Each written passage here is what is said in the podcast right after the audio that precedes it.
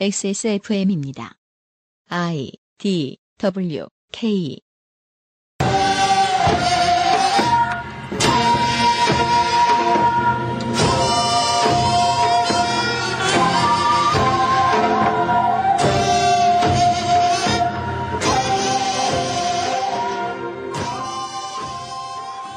명절이든 그 뒤에 들으시든 좋은 날들 되고 계시기를 기원합니다. 2019 추석 연휴 주간에 업데이트되는 그것은 알기 싫다 335회 목요일 순서에 인사드립니다. 저는 XSFM의 유승균 책임 프로듀서입니다. 음악에서 들으셨다시피 무엇을 할지 청취자 여러분들이 알고 계실 겁니다. 상당수가요. 오늘은요, 아, 다이어트와 그 다음에 이 가을만 되면 나오는 몸에 나쁜 원료의 허상에 대해서 얘기를 해주셨던 식품공학 공부하는 이한승 교수하고요. 정은정 농축산인, 홍성갑 덕질인, 윤세민 에디터가 함께 할 겁니다. 뭘요? 명절 그 알실의 고유놀이, 기사 읽기 놀이를 진행했습니다. 같이. 첫날에는요, 오늘은 이한승 교수가 골라온 기사들로 채워드릴 겁니다. 흑당이 들어간 음료가 요즘 한국에서 많이 눈에 띄는데, 이런 물건은 보통 인기를 끌기 전에 인기를 얻고 있다는 말이 먼저 돌고 언론을 통해서 그리고 프랜차이즈가 여기저기 들어서고 그 다음에 인기를 얻는 역순을 거칩니다. 이런 이유도 알아보고요. 흑당에 대해서 이 홍보 자료인지 기사인지 알 수 없는 기사를 해석을 해드릴 겁니다. 그 다음에는 탄수화물이나 고기를 먹으면 우울증 확률이 높아진다는 기사가 있던데 아무것도 먹지 말라는 소린지 대체 이게 무슨 소린지 관련된 기사를 좀 읽어보고요. 또한 올리브유를 먹으면 오래 살 수 있다는데 그건 또 무슨 소린지 어쩌다 언론이 그런 소리를 하게 됐는지 알아볼 겁니다. 추석에도 함께해준 우리의 고마운 스폰서들을 챙긴 다음에 시작하겠습니다.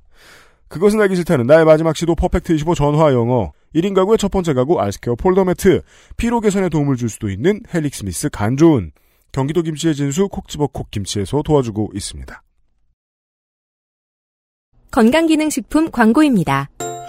아, 잤는데 피곤해. 간 좋은을 먹어야지. 간 건강? 간 좋은. 헬릭스미스. 층간소음 걱정 없는 아이들 세상. 운동장을 아이에게. 알스케어 프리미엄 폴더 매트.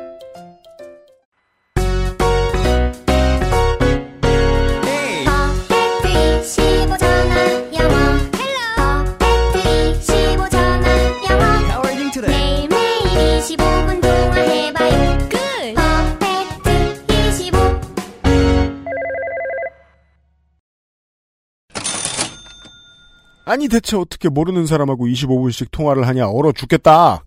걱정하시는 분들은 퍼펙트 25에 그냥 전화만 먼저 해보시면 좋겠습니다.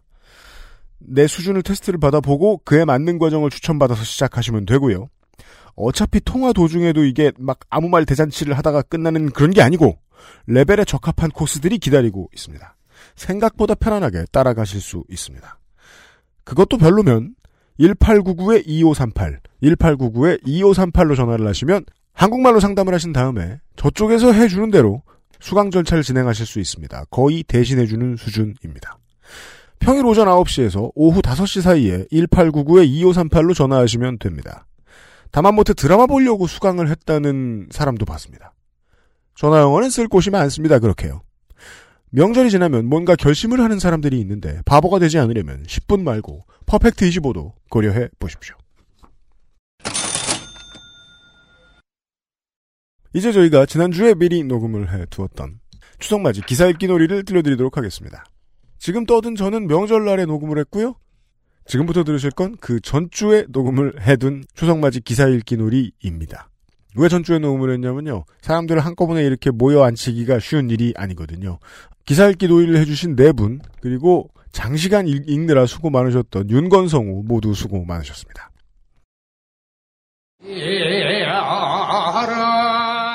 2019 추석맞이 기사 읽기 놀이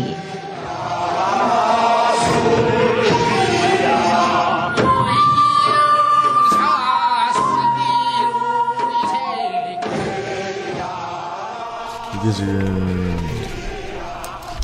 방송이 시작되는 타이밍이 딱 추석 3일 연휴 때예요. 네. 예. 그래서 이제 업데이트 된 날이 추석 뭐그 연휴 첫날. 네. 예요. 예.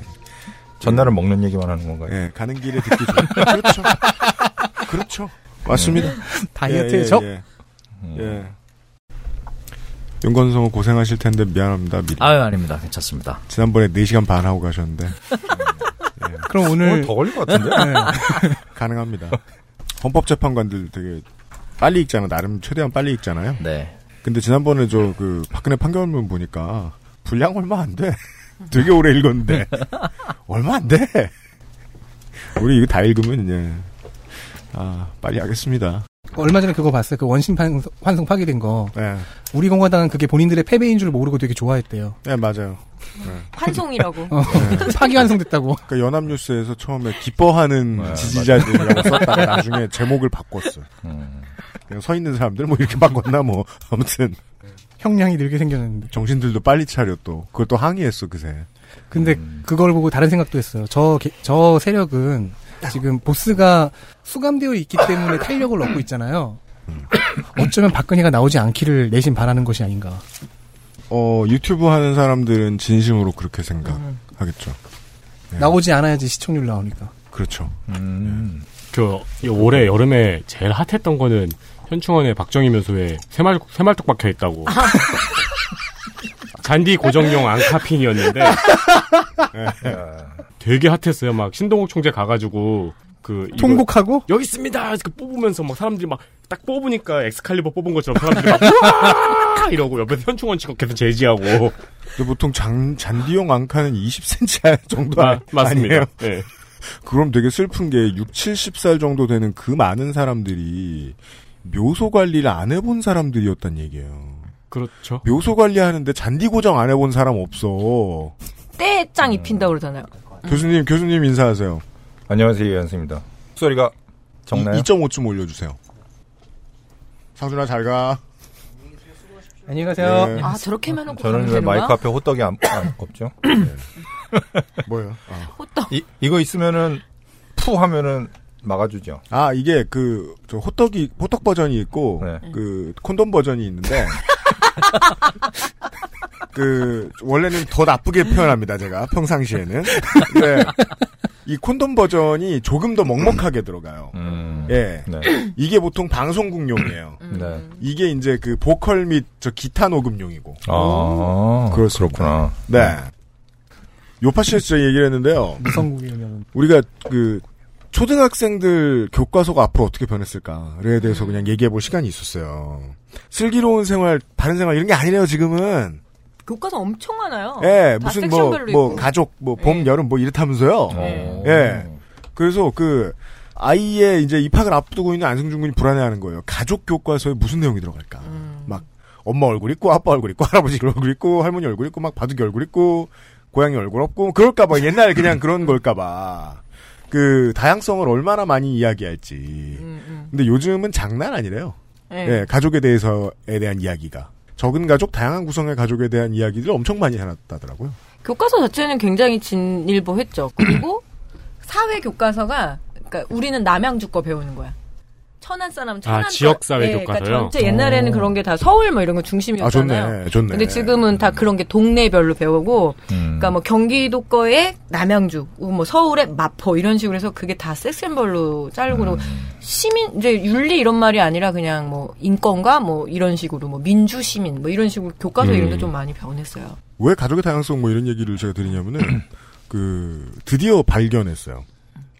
1회부터 335회까지 5분 이상 늦게 다운로드 받아본 적이 없다는 분이 나타났어요. 청취자분들 중에. 어 그게 뭐예요? 서버, 올라오자마자 받아. 서버 새끼 아니야? 사람 새끼 아니고? crawling bot. 확인하시는 분. 아, 확인하시는 봇. 어. 사람이더라, 사람. 와. 그래서 그 제가 물어봤습니다. 어, 당신의 이야기를 제가 방송에서 되냐? 왜? 그의 가족 구성은 분명히 특이할 것이기 때문입니다. 어, 추석 때 가족의 역할은 다양한 게 있는데요. 전통적인. 어, 떼놓고 생각하면 꼭 가족이 다 해야 되는 일은 아닙니다. 예를 들면 주변에서 자꾸 많이 떠드는 거예요. 예. 어, 오늘 계속 그걸 할 겁니다. 청취자 여러분, 지구상의 청취자 여러분. 한국에서는 추석 시즌이 시작되었습니다. XSFM 유승균 PD고요. 오늘 고생해 주실 윤건성우 미리 죄송합니다. 아유, 괜찮습니다. 안녕하세요, 윤건입니다. 네. 아, 성우가 힘듭니다. 주면 읽, 읽어야 됩니다. 특히나 윤건 성우 XSFM은 제일 힘듭니다. 지난번에 야왕 이거 읽으셨다가 지난번에 추가 녹음하셨거든요. 그리고 야왕 단종됐어요. 사실 그, 그 계약상에 의하면은 그 제품이 단종됐기 때문에 그 출연료의 절반을 제가 반환받아야 되는데 우리 회사는 그, 그런 법이 분- 분명치가 않아가지고 예. 오늘 그냥 일을 같이 하는 걸로. 아, 네. 예. 아, 긴 기사들을 오늘 읽느라 수고를 해주실 겁니다. 네. 양, 양이 거의 소책자에 달합니다. 네. 아, 일부는요, 첫날 가면은, 아, 먹고 사는 얘기를 많이 해야 됩니다. 특히나 먹는 얘기 많이 합니다. 네. 먹는 얘기 많이 하는 이유를 알아요, 이제 제가. 이 사람들의 그 제보와 사연을 많이 듣다 보니까. 먹는 얘기 안 하면 정치 얘기할까봐 그래요. 그것도 일리가 맞아요. 있네. 네. 음. 뭐 그것도 못 먹어, 이 진번호 막 이러면서. 그 다음 얘기를 막 할까봐. 첫날은 먹는 얘기를 할 거예요. 저기 네. 지방 경상도 어디 가면 진보면이 있어요. 농축산인 인사하십시오. 농축산인도 앉아 있습니다. 네, 안녕하십니까. 나 이제 명절 되면 여기가 가족 같아. 난 친정도 안 가는데. 농축사인 정은정입니다. 네, 인천에 아버지 만나러 가시고요. 아, 식품공학을 덕질에서 먹고 사는 이한승 교수가 오랜만에 나오셨어요. 네, 안녕하세요. 이한승입니다. 네, 자주 못 봬요. 그러네요. 네, 멀리 사니까요. 그 지금 솔직하게 얘기할 수 있는데요. 그 아실에서 이제 출연했을 때 자주 못 보는 분들은요. 보통 다른 방송에서 빛을 봅니다. 네. 빛을 봅니다. 아, 여기 계속 있는 사람들은 딴 데 가면 안 돼. 예. 아, 그러니까 두 분이 나란히 앉으셨네요. 네. 네. 된 케이스와 안 된 케이스죠. 그렇죠. 저쪽도 공중파의 DB로 봤는데 아니, 얼마 아무- 못 갔어요. 아무도 안 듣는 거를 하고 있기 때문에. 아, 김재동 씨 관련된 기사도 하나 있었는데. 네.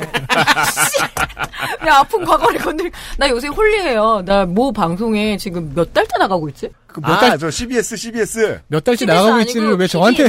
아, PBS, PBS. 네네네. 평화 땡땡. 예.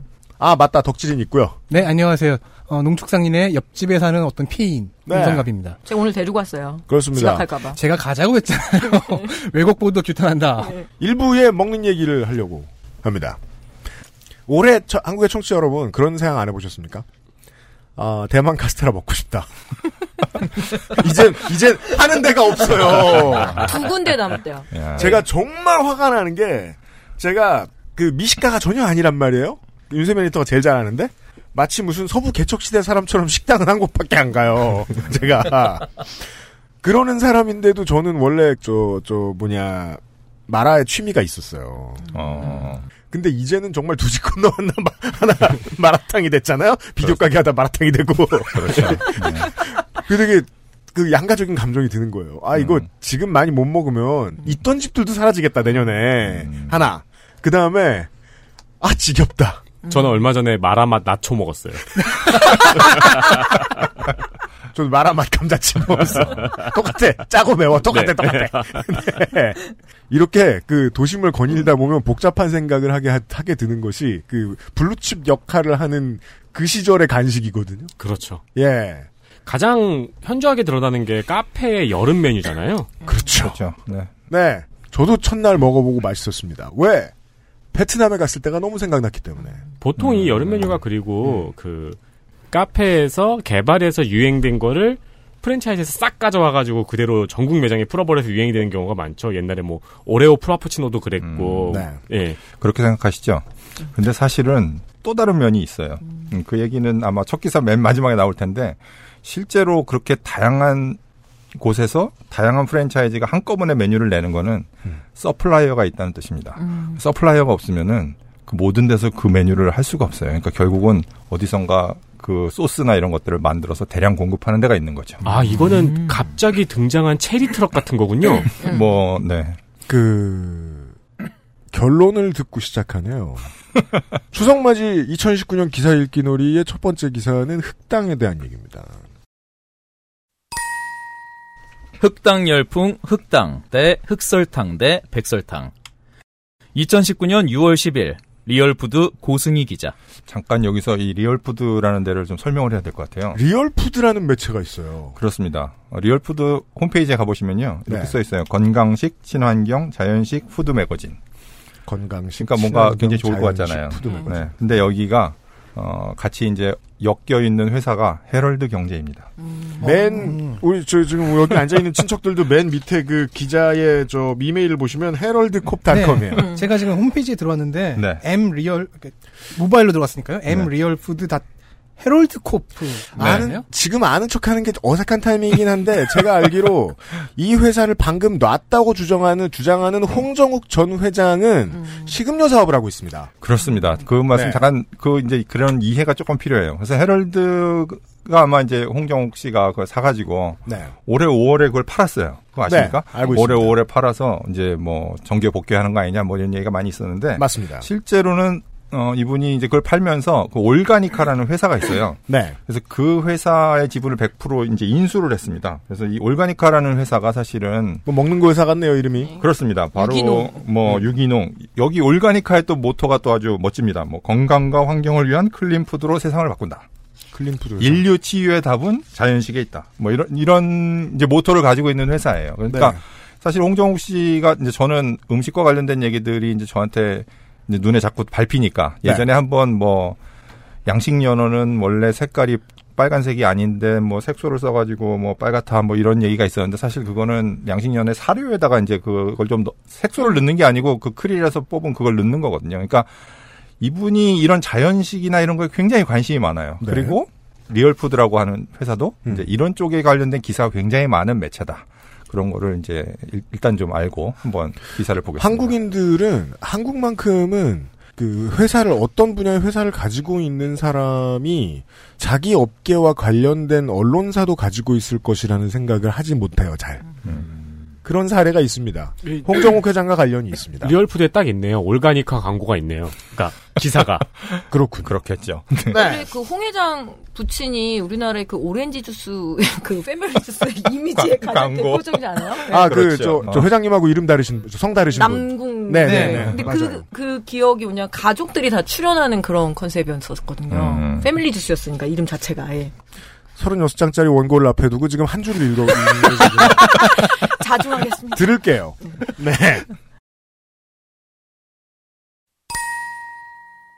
올여름 대세는 흑당이다. 대만발 흑당 열풍에 2030 세대가 단맛에 푹 빠졌다. 커피 프랜차이즈 업계에 따르면 현재 흑당을 원료로 한 커피와 차의 인기가 뜨겁다. 이미 흑당 전문점이 줄줄이 생겨나기 시작했고 메이저 프랜차이즈 카페에선 너나 없이 흑당을 넣은 빙수나 버블티를 선보이고 있다. SPC의 커피 브랜드 파스쿠치는 흑당 시럽, 타피오카 pearl, 달고나 등이 어우러진 흑당이 달고나 빙산을. 카페 드롭탑은 최근 대만에서 공수한 흑당 pearl과 흑당 시럽을 활용한 이색 빙수, 블랙슈가 아이스탑을 판매하고 있다. 왜 이두 회사가 들어갔는지는 솔직히 전 잘 모르겠는데. 네, 뭐 광고죠. 모른다고 굉장히, 합시다. 굉장히 많은데. 네, 네. 더 유명한 것도 있고. 그러니까 뭐 네. 청취자 여러분들도 이제 그 한국에서의 도심을 돌아다니다 보면 아시죠? 저희도 지금 자주 가던 커피숍이 흑당으로 바뀐 다음에 커피값만 올라가가지고 설탕만 더 늘어나고 괴롭고요. 네. 왜 그런 비주얼의 커피 있잖아요. 그 고전 영화 그 사이코의 포스터 같은 모양 그 흰 배경에서 까만 게 이렇게 네. 벽을 긁고 있는 모양의 커피죠. 네. 네. 흑당을 넣은 버블티나 밀크티 등 각종 음료는 눈으로도 먹는 재미가 크다. 흑당으로 졸인 타피오카 pearl과 우유를 혼합하면 호랑이 줄무늬와 같은 모습으로 나타난다. 이걸 이걸 사이코라고 했단 말이야? 생각이 안 나서 내가 보기엔 더러운 차, 이렇게 세차할 때. 맞아요. 애들이 제, 낙서해 생, 놓은 제 생각에는 원래 이 흑당으로 유명한 그 타이거 뭐 회사가 있기 때문에 아, 이런 게? 어, 그거 모르시나요? 예, 모릅니다. 아, 타이거 슈가라고 굉장히 유명한 네. 흑당 어. 제품집이 있습니다. 네. 네, 그래서 그럴 거예요. 네. 이 흑당 버블티를 45도씨 각도로 들고 사진 한 장을 찍으면 인싸템, 인사이드 아이템 등급. 써놨어. 자, 근데 네. 45도씨 각도로 어떻게 들죠? 아니요. 그게 아니고 45도씨라고 하는 거는 네. 온도입니다. 그러니까 각도는 그냥 도분초잖아요. 저도 저도 이거 이상하게 이걸 보고 어. 사- 어, 지금 성우님이 저는 솔직히 말씀드려요. 성우님이 45도 각도라고 해주시지 않을까 이렇게 약간 걱정했는데 정확하게 읽으셨어요. 근데 예. 45도씨 각도라는 게 네네. 어떻게 기호 오타가 나죠? 아, 그래서 제가 이걸 찾아봤습니다. 사, 이, 45도의 약, 뭐, 실수겠죠? 네. 그래서 도대체 저는 인스타그램을 안 합니다. 그래서 네. 인스타그램은 이제 검색이 되더라고요. 네. 네, 그렇죠. 그래서 거기 들어가서 흑당 또는 흑당 밀크티 막 찾아서 네. 열심히 뒤져봤어요. 네. 사람들이 손으로 들고 있는 거를. 네. 45도 각도로 가지고 있는 건 하나도 못 봤습니다. 아, 여러분들 저기 지금 앞에 있는 잔을 45도로 기울여 보세요. 쏟아져요. 그렇죠. 주, 주치라니까요, 주치. 네, 이게 쏟아집니다. 45도로 기울이면. 근데 아, 그렇네요. 사실 왜- 각도라고 할 거면 기준이 무엇인가가 되게 그렇죠. 중요하네요. 그럼 왜, 왜 45도일까를 제가 찾아서 네. 열심히 찾았더니 네. 어, reference가 있더라고요. 그게 조선일보 기사였어요. 5월 28일 조선일보 기사에 이 기사는 6월 10일이에요? 네. 거기에 보면 그 인싸템을 받아든 이들은 한 손을 45도 각도로 지켜들어. 여기 45도는 섭씨 표시가 없습니다. 그냥 45도라고 돼 있어요. 45도로 그때는. 미온수가 어. 아니었군요. 그래서 네. 음료 사진을 찍느라 여념이 없었다라는 조선일보 기사가 있는데 아, 웬 아싸가 뭘 잘못 알고 쓴 걸. 네, 이걸 보고 네. 어, 이게 45도로 이렇게 하면 이렇게 찍으면은 인싸템인가 보구나 하고 아마 쓰시다가 네. 45도의 온도 기호를 붙이신 게 아닌가. 이건 정말 특이하네요. 제가 지금 특문을 다 확인해 보고 있는데 특문에서도 이게 오타날 가능성이 거의 없거든요, 지금. 그러니까 찾아서 넣은 거예요. 찾아서 넣은 거예요, 네. 기자분이. 네. 그 하여튼 그렇습니다. 그렇습니다. 네. 인싸템이랍니다. 아, 네, 수많은 아싸 여러분 45도로 어, 셀카를 찍기도 어렵고 더더욱이 섭씨 45도로는 아주 어렵다. 이런 말씀을 드리면서 예. 극도의 단맛을 즐기려는 인싸들의 필수품이 된다. 생소한 재료의 유입으로 업계에선 때 아닌 호황을 맞았지만 흑당 음료에 대한 오해가 크다.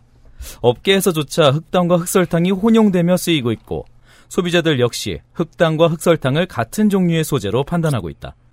현재 가장 강력한 단맛 삼총사가 된 흑당, 흑설탕, 백설탕의 차이점을 짚어봤다. 자, 여기서 이제 이 세 가지의 차이점을 짚어볼 건데요. 네. 가장 큰 문제는 흑당과 흑설탕을 사람들이 헷갈려 한다는 겁니다. 네. 그러면 이 기사는 과연 그 차이를 명확하게 알려줄지. 그러니까 여기까지만 보면은 아침 9시 15분 바, 그 TV 프로그램의 뭔가 정보 코너 이런 것 같아요. 네. 보고 그냥 아침밥도 아직 들 내려갖고 괜히 그냥 보다 믿을 것 같은 그런 프로그램들 있잖아요. 그럼 바로 네. 옆에 홈쇼핑에서 이렇게 흑당 팔고 이래야 되는데. 그렇죠. 네. 네. 연결되면. 흑당 대 흑설탕 대 백설탕. 뭐가 다를까? 흑당은 사탕수수 즙으로 만든 비정제당이다. 정제 과정을 거치지 않아 검정에 가까운 짙은 빛깔을 보인다. 영어로는 black sugar로 불린다. 네, 흑당의 정의입니다. 그래서 흑당은 사탕수수 즙입니다, 사실은. 사탕수수 즙으로 네. 만든 것이 이제 흑당이라고 한다. 음. 네. 흑설탕과 흑당은 전혀 다른 제조 과정을 거쳐 만들어지는데도 현재 혼용되고 있다. 흑설탕은 brown sugar로 불리는데 흑당과의 차이점이 명확하다. 네, 명확하다고 그랬는데 뭐가 명확한지는 잘 모르겠어요. 지금 보면은 음. 영어만 black sugar와 brown sugar 이 차이가 있습니다. 게다가 오타가 있습니다. blown sugar. 아, 어, 진짜네요? 아, 그게 야. 흰 설탕을 바람에 날려서 이렇게 흑과 섞었나? 역시 바람에 날리면서 방황하게 된 설탕이 흑화한 거 아닐까요? blown sugar. 뭐 먹튀 설탕 같네. 찾아내시다니. 네, 여튼. 네. 흑당이 사탕수수즙을 검은 빛깔이 될 때까지 끓이고 식힌 뒤 만든 것이라면 흑설탕은 백설탕의 제조 과정에서 만들어진다. 그렇습니다. 그래서 바- 이제. 백설탕과 네. 흑설탕은 또 이제 비슷한 공정에서 나온다는 거죠. 네. 백설탕은 사탕수수나 사탕무의 즙에서 침전물을 제거하고 끓여서 결정을 만든 뒤 원심 분리기에 넣고 당밀과 원당을 분리한다.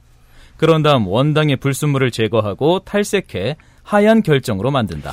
그래서 이제 백설탕은 결국은 흑당의 성분에서 네. 이 이걸 원당이랑 이제 그 당밀이라는 걸로 분리를 하고 그리고 원당을 수입합니다. 그러니까 우리나라는 사실은 원당을 수입해요. 그래서 네. 원당을 수입해 가지고 음. 이제 불순물을 제거하고 탈색해서 이제 하얗게 만든다. 근데 사실은 이 이렇게 이제 탈색 뭐 이러면은 사람들이 약간 나쁜 이미지를 갖도록 만드는 게 있는데 네. 어떻게 보면 사실 굉장히 과학적으로 순수하게 정제를 하는 훌륭한 공정입니다. 그래 하지만 놓으면 탈색이라고 부른다. 그렇죠. 그러니까 원래 뭐 슈크로스 이게 이 설탕의 주성부인데 얘는 원래 흰색이니까. 그래서 이렇게 백설탕을 만들고요. 네. 흑설탕은 백설탕을 만드는 과정에서 생산된 부산물이다. 원심 분리를 덜하거나 백설탕에 당밀을 섞어 만들어진다.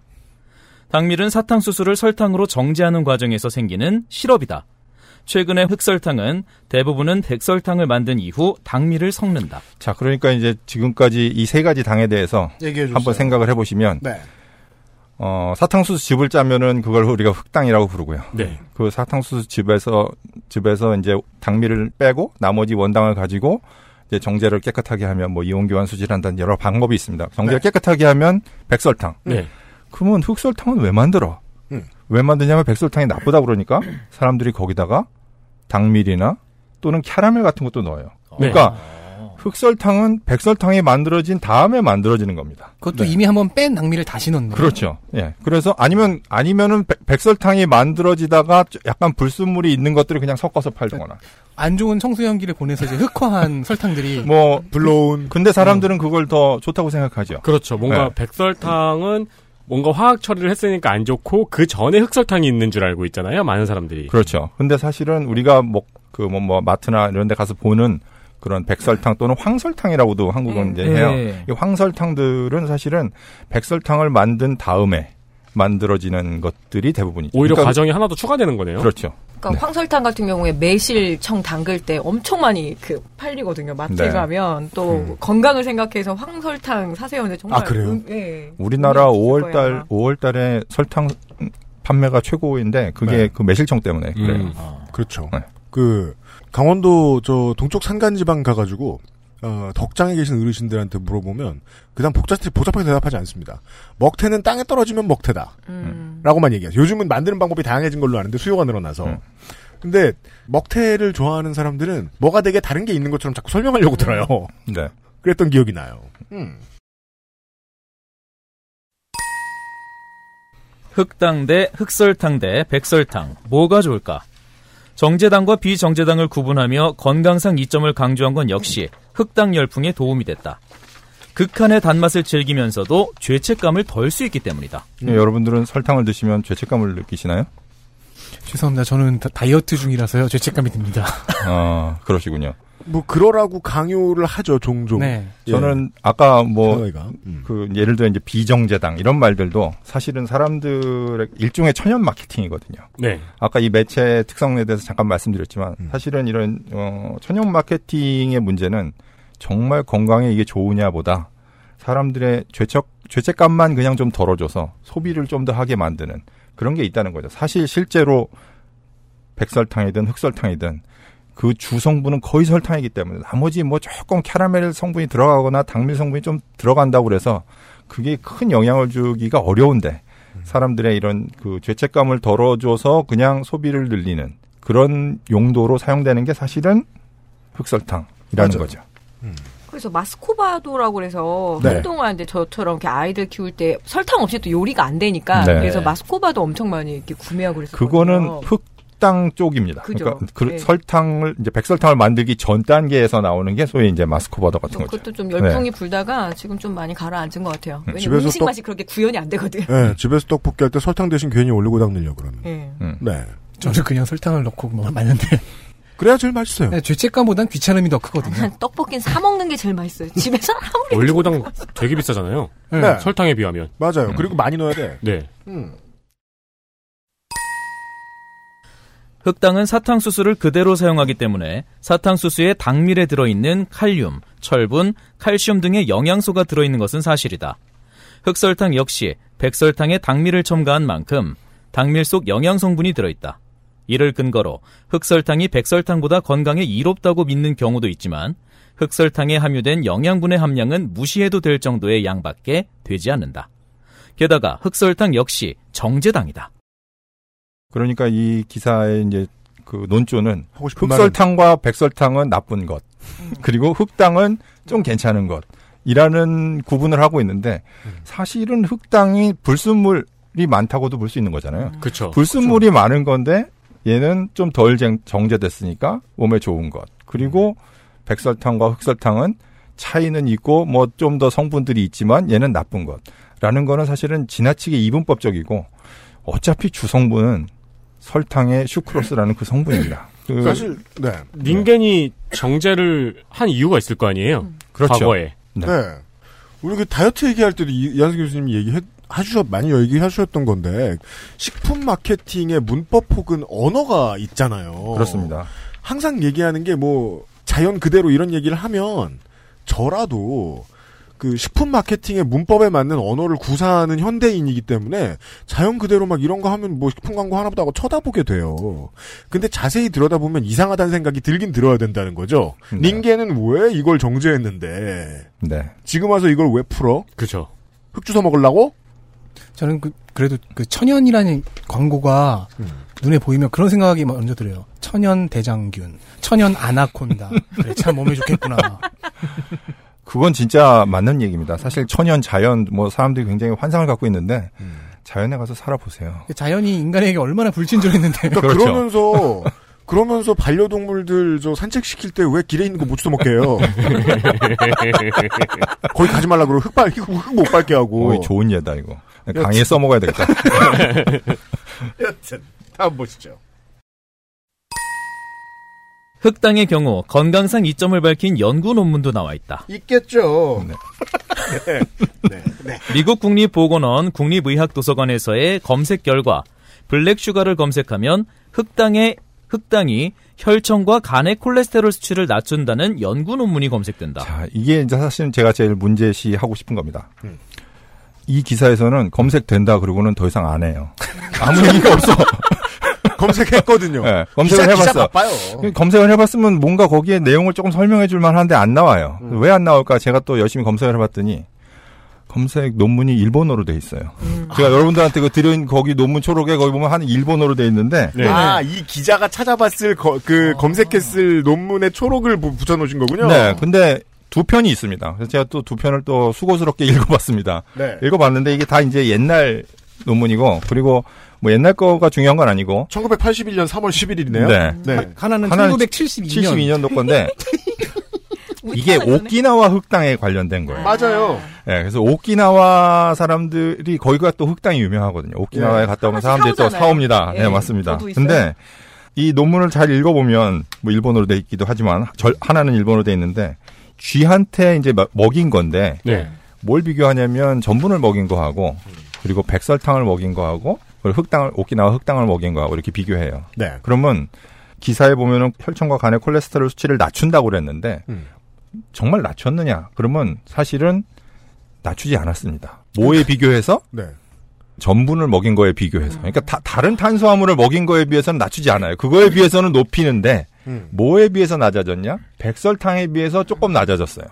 그러니까 무슨 얘기냐면 이게 비교를 어떻게 하느냐에 따라서 음. 사실은 혈청과 간의 콜레스테롤 수치를 낮춘다는 연구 논문이라기보다는 혈청과 콜레스테롤의 수치를 백설탕에 비해서는 덜 높인다.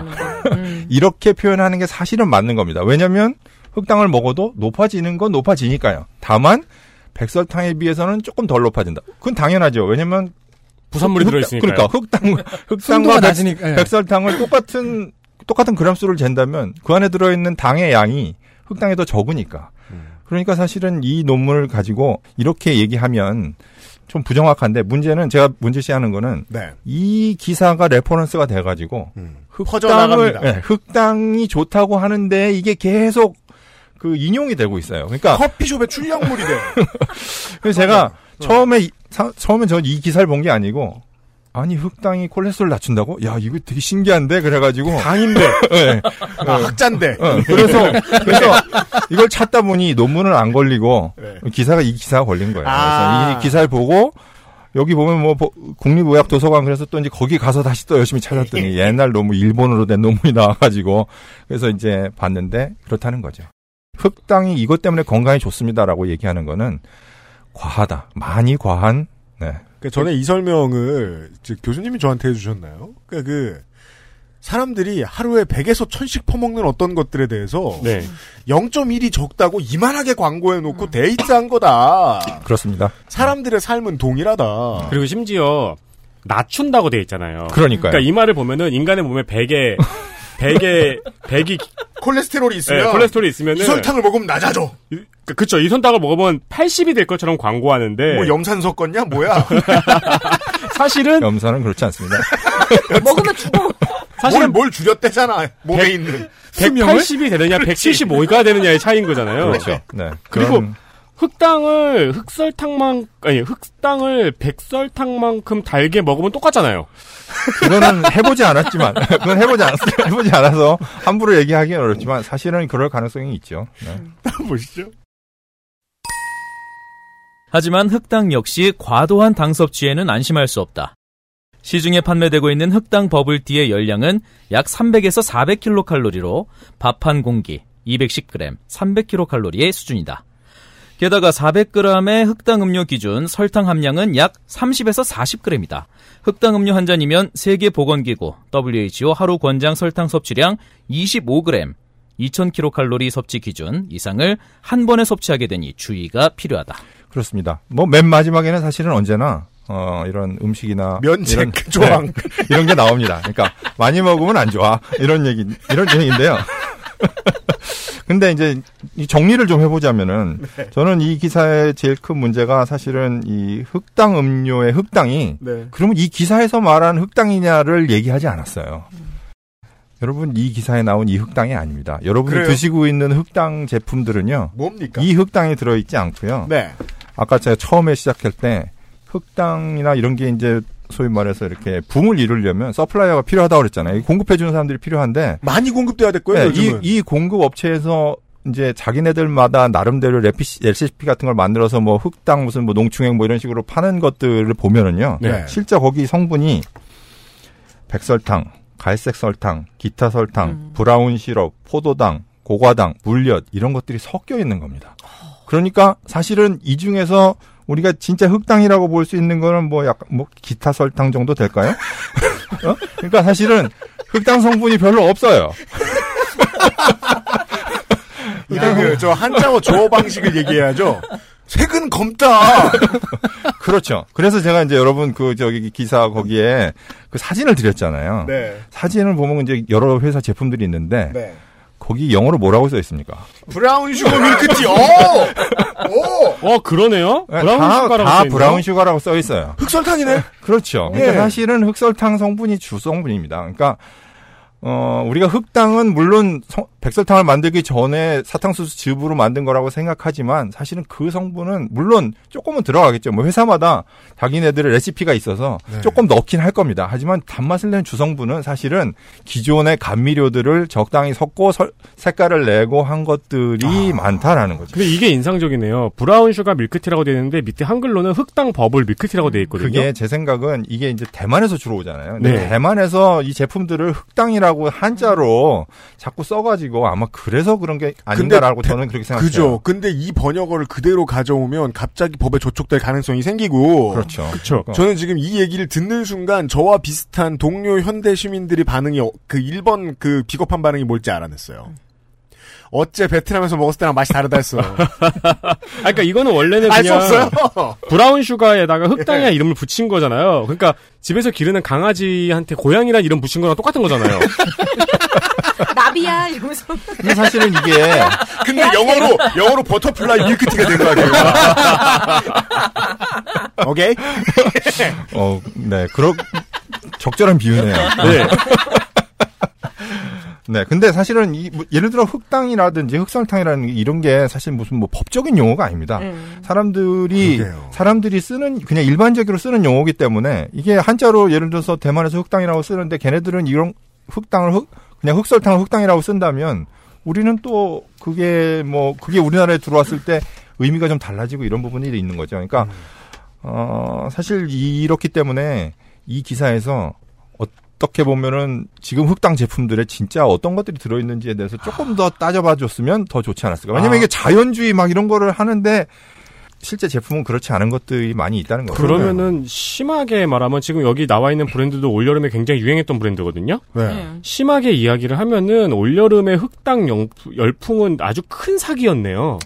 근데 저는 사기라고 얘기하고 싶진 않습니다. 저는 일단 법적으로 사기가 아니에요. 아니 그것도 그렇지만 네. 아, 맛있잖아요.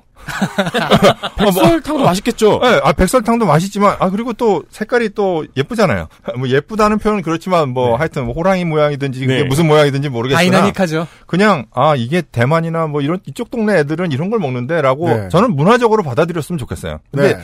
그 문화적으로 야 대만 애들이 먹는 것 이런 디저트들이 한국에 많이 들어오는데 이게 들어왔다. 그래서 우리도 이런 거 먹어보자. 그런 건 좋은데 이게 이제 건강 그런 쪽으로 마케팅이 음. 가면은 그거는 우리가 좀 다시 재고해봐야 되지 않냐라는 네. 그런 문제 제기를 하는 거죠.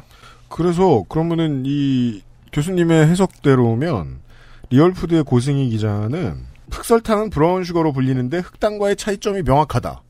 그럼에도 불구하고 국내에서 돌아다니는 흑당 커피는 다 그거다. 이렇게 결론을 내줬어야 돼요.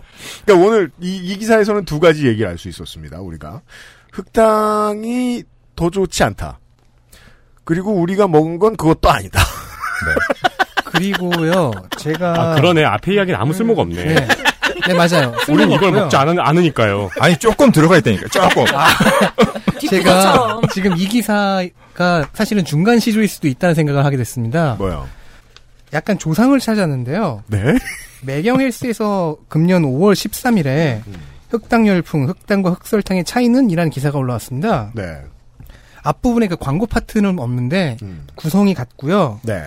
내용이 엇, 엇비슷합니다. 음. 여기서도 쥐의 혈청과 간의 콜레스테롤 수치가 낮아진다는 얘기가 뒷부분에 나옵니다. 음. 오키나와. 그, 아, 아무도 알았어요. 오키나 안 와, 거예요. 와, 그죠? 아, 이 매경 헬스 기사에서는 게다가 펍매드에서는 1980년대부터라는 식으로 아 그렇군요. 얘기를 하네요. 이것도 원전이 있었군요. 네, 어 저도 지금 그걸 처음- 알았으면 내가 펌매드 어딘가에, 그죠? 좀더 좀 더 쉽게 찾는 건데. 네. 교수님 저랑 협업하실래요? 우리가 그. 제가 이런 거 잘 찾거든요. 예, 그 기사 읽기 놀이의 원칙으로 돌아왔습니다. 예. 요즘의 기사는 마치 구전설화 같아가지고 어느 할머니가 먼저 들려줬는지 알 수가 없어요. 그리고 또 다른 네. 분이 찾아내면요, 이 매경 헬스의 기사의 조상도 찾아낼 수 있을지 몰라요. 그렇죠. 당연합니다. 사실은 이런 그 이제 기업 관련된 거는 워낙 경제신문 이나 이런 데서 약간 홍보 자료 같은 용어로 많이 내기 때문에 네. 뭐 그런 데가 먼저 했을 수도 있죠. 그렇습니다. 오늘의 첫 번째 기사였습니다. XSFM입니다.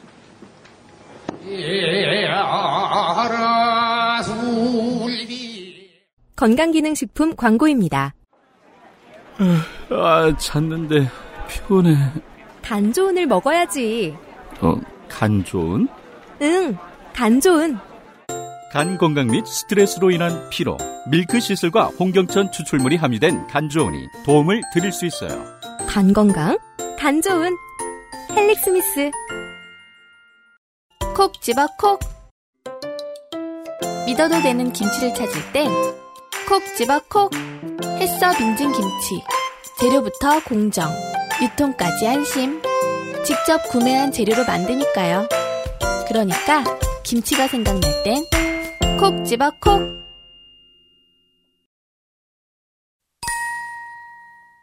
라면 먹으면 기분 좋나요? 탄수화물 육류가 우울증 위험 높여.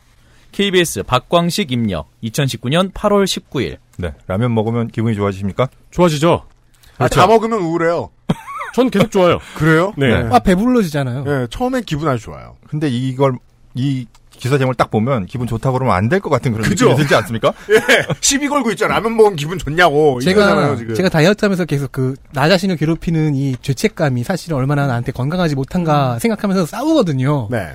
그런 걸 정말 잘 자극하는 부분이네요. 게다가 이거를 이제 식품을 연구하는 사람 입장에서 보면은 굉장히 난관에 봉착을 하게 되는 제목인데 네. 탄수화물과 육류, 탄수, 탄수 탄수화물 그리고 육류 육류에는 단백질과 지방이죠. 육류는 되게 단백질 다채, 다채 로운데. 단백질과 지방이 주성분입니다. 그럼 탄수화물과 단백질과 지방을 빼면 그러면 뭘 먹으라는 거야? 그러니까 이거 아니, 넌 먹으면 죽는다. 잖아요. 이거 고문인데? 3대 영양소 말고 뭐, 뭐 먹어야 됩니까? 예? 아, 뭐, 뭐, 저기, 비타민만 먹을까요? 비타민하고 무슨 뭐, 무기질, 소금, 막 이런 것만 먹. 그래서 저는 이 제목을 딱 보는 순간, 아, 이거는 좀 약간. 아니 네. 그리고 탄수화물하고 육류는 이 호응이 안 되잖아요. 탄수화물과 뭐 그러니까. 단백질이 우울증 뭐 이렇게 되는 거 아니야? 아니면 밥과 육류, 빵과 이렇게 되는 거 아닌가? 네. 네. 그러니까 이게 무슨 뭐그 알실 들으면 기분 좋나요? 뭐 UMC와 출연자가 우울증 위험 높다. 이러면 제가 이해를 하겠어요. 그러면 결론이 있어요. 그 알실 안 들으면 돼. 다 빼면 되잖아. 근데 먹지 말라는 건 좀 너무하잖아. 생물더러. 네. 앵커. 우울증 발생 위험 먹는 음식에 따라 달라진다는 연구 결과가 나왔습니다. 라면, 쌀밥과 같은 탄수화물, 그리고 육류를 많이 먹으면 우울증이 나타날 위험이 커진다고 합니다. 박광식 의학 전문 기자입니다. 네. 근데 우리 여기 의학 전문 기자입니다. 여기 사실 이 연구 결과가 나왔다고 그랬는데 연구 결과가 어디에 나왔는지를 가르쳐 주지 않아요. 근데 이 저는 사실 이런 과학 관련된 기사에서 연구의 소스를 가르쳐 주는 게 굉장히 중요하다고 생각합니다. 네. 근데 그렇죠. 물론 이게 이제 방송 뉴스기 때문에 짧으니까. 네. 뭐, 하- 뭐 1분, 1분 30초 안에 끝내야 돼서 안 가르쳐 줄 수는 있지만 저는 대한민국의 기자님들 특히 이런 류의 이제 이런 종류의 기자를 쓰시는 기사를 쓰시는 분들은 가급적이면 그래도 꼭 어, 이런 소스를 알려주시는 게 필요하다. 물론 제가 찾아봤습니다만. 있어요? 네, 힘들게 힘들게 찾았어요. 근데 하여튼, 네, 그래서. 네, 그렇습니다. 그럼 주로 키워드를 어떻게 넣으세요? 그 라면, 쌀, 그렇죠. 그거를. 어, 영어로 대개는 영어로 넣어야 됩니다. 왜냐하면 적어도 이 국내 저널에 실린 거 가지고는 뉴스에 안 나오거든요. 해외 저널에 그렇군요. 해외 저널에 실려야 되기 때문에. 네. 이제 기자한테 갑니다. 리포트.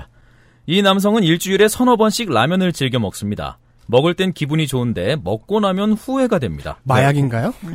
이거는 아마 이런 기사 때문에 이분이 후회하실 거예요. 제가 보기에는 이게 이런 기사가 없었으면 별로 후회 안 할 수도 있는데 아, 미디어의 하도 기본이죠. 라, 하도 라면이 나쁘다 그러니까 예. 뭔가 조금 배부르면은 아 괜히 누가 먹었나. 손가락질을 하니 악역이 됐죠. 그렇습니다. 직장인, 음성 변조. 먹을 때만 맛있지 먹고 나면 더부룩하고 괜히 먹었다는 생각이 들고요. 기분이 안 좋기는 안 좋습니다. 그 아홉시 뉴스 같은 거 저 취재 촬영하고 취재원 찾을 때 어떻게 할지 너무 궁금하지 않나요? 라면을 자주 먹는 사람은 어떻게 수소문했으며 그러게요. 그와는 어떻게 어, 인터뷰했으며 저도 너무 궁금해요 그런 거. 네. 실제 라면이나 쌀밥 같은 탄수화물을 먹으면 혈당이 급격히 올라가고 뇌에서 엔도르핀이 분비돼 기분이 좋아집니다. 이게 생물이 무언가를 먹는 이유 아닌가요? 그리고 근데 사실- 뭐- 뭔가를 먹으면 뭔가를 먹으면 혈당이 올라가지 않습니까? 당연히 탄수화물 먹으면 혈당이 올라가죠. 네. 네. 근데 여기 뇌에서 엔돌핀 분비돼 기분이 좋아진다는 거는 사실은 어, 제가 알고 있는 과학 상식이랑 다릅니다. 그래요. 아, 어, 엔돌핀은요. 사실 우리가 뭐 엔돌핀 기분 좋으면 나온 거라고 생각하시는데 네. 실제로 그 기분 좋을 때 나오는 건 엔돌핀이 아니라 도파민이고요. 행복할 때 나오는 건 도파민이고 아, 그렇죠. 엔돌핀은 스트레스 위기 상태에서 나오는. 거예요. 네, 스트레스에서 나와서 그걸 견딜 수 있게 도와주는 거거든요. 그러니까 무슨 기분인지 알아요. 라면 너무 먹고 싶었을 때 먹으면 라면이 줄어드니까 우울하게 되는 거예요. 아니면 이 기사의 논조를 보면요. 몸이 이렇게 말한 거죠. 아니, 무언가를 먹다니 위험해. 그래서 엔돌핀이라는 게 이게, 이게 몰핀에서 이제 이름을 따가지고 온 거거든요. 네. 그래서 사실은 엔돌핀은 어, 혈당이 떨어졌을 때 오히려 나오는 거로 저는 알고 있고 그래서 제가 논문도 찾아봤더니 실제로 그렇더라고요. 네. 그러면은 여기서 라면을 이 마약 사실- 취급하는 게 맞네요. 네, 요, 이거 이 요 부분은 사실 약간 오류가 있는 것 같고요. 네. 그러나 금세 혈당이 떨어지고 공복감이 밀려오면서 기분이 저하됩니다. 왜냐면 점심때가 됐거든요.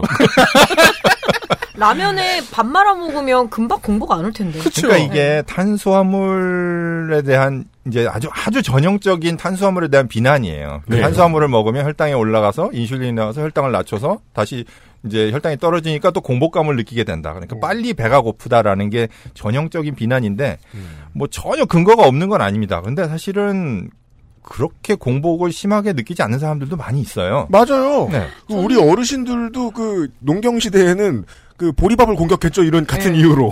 이 공복감이라는 게 사실 굉장히 다양한 원인으로 오거든요. 뭐 이 렙틴, 그렐린 그런 호르몬들도 있고 아주 다양한 원인이 있습니다. 그러니까 네. 이거를 탄수화물을 먹으면 무조건 공복감이 빨리 온다 이렇게 생각할 건 아닙니다. 음. 이처럼 감정의 진폭이 크면 우울증에 취약해집니다. 그렇습니다. 이, 이게 이제 이 왜 왜 탄수화물 많이 먹으면 우울증이 오냐? 네. 그러면 이, 이 해석을 감정의 진폭으로 해석을 하는 거죠. 음. 요즘 난데요. 나는 그, 나는 그거 갱년기라고 판단하고 그러니까 있는데. 라면이었어요? 근데 근데 원래 우울, 쌀밥이었어. 우울 증이 이제 감정의 진폭이 좀 크지 않습니까? 사실 네. 이게 우울, 조증과 우울증을 네, 뭐 왔다 그렇죠. 갔다 하는 거는 또 우울증이 아, 니라고 누가 저는 그러시던데. 그냥 분노 조절 장애라고 저는 생각하고 있었는데 저를. 네. 네, 그렇습니다. 아무튼 여기까지가 이제 탄수화물이 탄수화물 먹, 먹은 사- 많이 먹은 사람들이 우울증이 있다. 왜? 감정의 진폭이 크기 때문에. 네. 라는 해설이죠. 근데 보통 우리가 알기로는 탄수화물을 끊었을 때 우울증이 오잖아요. 그렇죠. 그래서 봐요. 보자고요. 제가 보자고요. 그래서 네. 이 기사를 이렇게 듣고 먹던 라면을 놓고 에이 고기나 먹으러 가겠다. 라고 생각하는데 다음 기사가 나오는 거예요. 근데 여기 사실 라면만 했지만 기사에 보시면 라면이나 쌀밥이라고도 돼 있어요. 그러니까 여러분 쌀밥도 일단 이 두 개는 못 먹어요. 네. 우리는 이 두 개를 먹지 말아야 돼요. 네, 그래서 고기를 먹으러 가, 가려고 합니다. 네. 고기 음식도 우울증과 연관이 있습니다. 이런 젠장. 네. 육류를 자주 먹으면 장내 유산균이 줄어듭니다. 장내 유산균은 염증을 억제하는 물질을 분비하기 때문에 유산균이 줄면 몸의 염증이 심해집니다. 육류를 많이 먹는 사람들이 우울증의 위험이 좀 더 높다라는 연구 결과를 가지고 왜 그럴까를 이제 설명을 하는 거예요. 네. 여기서 유산균으로 이제 계속 설명을 하는데 사실은 이게 유산균이라기보다는 장내 미생물입니다. 근데 음. 많은 분들이 장내 미생물 그러면 다 유산균만 생각하세요. 그리고 대장균도 있잖아요. 뭐 대장균도 있고 굉장히 다양한 종류의 미생물이 사실 우리 위장 위장관에 삽니다. 네. 근데 사람들은 장내 미생물 그러면 유산균, 유산균 프로바이오틱스, 프로바이오틱스 뭐 그러면 요거트를 먹든지 아니면 뭐 건강기능식품. 예, 뭐 아, 그 이름을 이야기. 여땡땡땡으로 하죠. 네. 하여튼 그런 그 그렇게 생각을 해서 장내 미생물 하면 무조건 유산균이라고 얘기를 하는데 사실은 다양한 종류의 것들이 있고 실제로 고기를 많이 먹었을 때는 박테로이데스라는 그런 그 유산균들이 많이 자라서 우리 몸에 어떤 영향을 주는 부분은 분명히 있습니다. 음. 그 다음 코멘트를 잠깐 듣죠. 네. 이혜정 가천대 식품영양학과 교수. 최근에는 장에서 염증 수치가 올라가면 뇌에도 영향을 미쳐서 스트레스에 취약해지고 그러면 쉽게 우울증에 빠질 수 있다는 연구들이 나오고 있습니다. 음, 이 연구는 사실 지금 굉장히 hot한 분야입니다. 그렇습니까? 어, 네. 기사의 논리 구조는 이거죠. 육류를 먹으면 유산균이 감소하고 그래서 염증이 증가하고 음. 그러면 뇌에 영향을 줘서 우울증이 온다. 네. 근데 사실 지금 이제 아주 hot한 학문적인 분야가 gut brain axis라고 그래요. 그러니까 gut 장과 brain 뇌 사이에 axis 어떤 축이 있다. 음. 이걸 장뇌축이라고도 보통 부르는데 네. 요즘 미생물 연구하는 사람들이 이거를 엄청나게 많이 연구를 합니다. 음. 그리고 이게 굉장히 핫해요. 그래서 우울증이라든지 뭔가 다양한 종류의 질병과 연관이 있다. 제가 여러분들한테 드린 자료에 보시면은 비만, 자가 면역 질환, 당뇨병, 암, 우울증, 자폐증, 과민성 대장염 이런 것들이 전부 다 장내 미생물과 영향 연관성이 있다라는 논문들이 정말 제가 다 공부하기가 힘들 정도로 쏟아져 나오고 있어요. 그러니까 이건 어, 굉장히 핫한데 문제는 논문 소스에서 나온 그 연구 결과를 여기에 특히 유산균이라고 하는 그거 하나에 왜냐면 유산균은 굉장히 좁은 범위의 미- 특정 미생물이거든요. 네. 그거 말고도 많이 있는데 요 유산균 그럼 유산균이 많아가지고 뭐 염증을 잘 억제하면은 다 되냐? 그렇지 않거든요. 근데 그거에 너무 기대고 있다라는 그런 얘기죠. 무슨 부산항대교 뭐 공사하느라 긴급 공사하느라 거기 닫았다고 온 서울 시내 교통이 마비됐다고 얘기하는 그런 수준인가 보네요. 그래서 제가 여러분들한테 말씀드리고 싶은 거는 음. 장내 미생물이 꼭 유산균이 아니다라는 거. 그러니까 유- 물론 유산균이 중요한 역할을 하고 좋은 역할을 하지만 실제로 유산균이 그렇게 많지 않습니다. 우리 장 안에. 장 안에는 엄청나게 많은 미생물들이 있는데 그 중에 일부 좋은 역할을 한다고 그나마 잘 알려져 있는 게 유산균인 거지. 그거 이외에도 좋은 역할을 하는 녀석들, 필요한 역할을 하는 녀석들, 나쁜 역할을 하는 녀석들이 굉장히 많고 다양한 원인들이 이제 막 밝혀지고 있기 때문에 근데 그 중에 천분의 일, 만분의 일을 짚어서 네, 그렇죠. 왜냐면 사실은 이 유산균 이제 사업, 프리바이오, 프로바이오틱스 사업들이나 이런 것들이 이제 잘 되니까 사람들이 이제 이해하기 편하라고 아마 쉽게 설명하신다고 이렇게 했겠죠. 하지만 사실은 이것도 이제 육류나 지방이 우울증하고 왜 연관이 있는가에 대한 하나의 설명이죠. 근데 이 뉴스를 보- 이런 뉴스를 그냥 이렇게 이런 뉴스가 하늘에서 뚝 떨어져가지고 이걸 쳐다보고 있으면 고기를 끊어야겠다라는 생각을 할 거 아니에요 누군가는. 근데 이 기사대로라면은 그냥 고기 먹은 다음에 유산균 음료 마시면 되잖아요. 많이 그런- 그런... 나오시고 나도 그 얘기 하려고 그랬거든. 예리해. 아, 다음 기사에 그런 류의 실험이 있습니다. 네. 다음 보시죠. 조사 결과 빵, 라면, 쌀밥, 국수 같은 탄수화물과 육류 등의 섭취가 많은 사람은 적게 먹는 사람보다 우울증 위험이 65% 높았습니다. 숫자들이 됩니다. 드디어 숫자가 나왔습니다. 예. 반대로 장내 유산균의 먹이인 식이섬유가 많은 채소나 과일, 콩, 버섯, 해초류를 많이 섭취하는 사람은 우울증 위험이 41% 낮았습니다. 네, 요게 다, 다 합치면 고깃집 가면 괜찮아요. 다 주잖아. 이제 나와 있는 거다 가- 먹으면 같이 먹으면 어떻게 되죠? 같이 먹- 네. 근데 이게 요게 이제 연구 결과입니다. 근데 어 다른 얘기는 전혀 없이 요 이제 숫자만 나왔기 때문에 제가 이- 이걸 가지고 논문을 찾았어요. 아. 네, 네, 논문을 열심히 찾아가지고 이제 논문에 대해서 말씀을 드리겠는데 마지막까지 듣고 말씀드리겠습니다. 예. 먹는 음식이 비만 같은 신체 질병뿐 아니라 정신 건강에도 영향을 미치는 만큼 탄수화물과 육류는 적당히 균형 있게 먹어야 좋습니다. KBS 뉴스 박광식입니다. 그렇습니다. 어, 오, 박광식 기자 이메일 주소가 닥터야. 닥터예요. 네, 멋있어요. 아, 이분, 이분 의사, 의사 선생님이실 거예요, 아마. 네. 의학 전문 오, 기자. 의학 전문 기자는 의사들 그러니까 저. 저는 이분을 저기 blame할 이- 생각은 없고, 네. 어, 노- 이 기사 자체가 굉장히 축약돼 있어요. 근데 이게 포털에 걸, 아주 잘 보이는데 걸려서 제 눈에 띄었는데, 근데 요 기사를 사실 시간대별로 조금 정리를 할 필요가 있는데, 이게 그 8월 19일 날 저녁 9시 뉴스에 나왔는데, 네. 8월 21일 날 이분이 그 KBS 홈페이지에 보면 취재 후라는 게 있더라고요. 이 기사 이제 방송 기자분들이 이제 약간 후일담 같은 거 적는 거 있잖아요. 네. 거기에 자세한 얘기를 쓰셨더라고요. 음. 제가 그걸 먼저 봤으면은 이 논문 찾느라고 수고를 안 했을 텐데. 그래요. 그래요. 그래요. 논문을 열심히 찾고 나서 왜죠? 이걸 이걸 봤는데. 예. 근데 거기에 그- 보면은 거기에 보면 조금 더 자세한 얘기들이 있어요. 제가 지금 그 기사를 열었어요. 예, 그 거기에 보면 조금 더 자세한 얘기가 있고 그리고 또 이틀 뒤에 8월 23일 날 무슨 5분 건강 톡톡이라는 프로그램에서 또 이거에 대한 어 기사를 조금 더 길게 이제 5분짜리로 이제 리포팅을 하신 거예요. 네.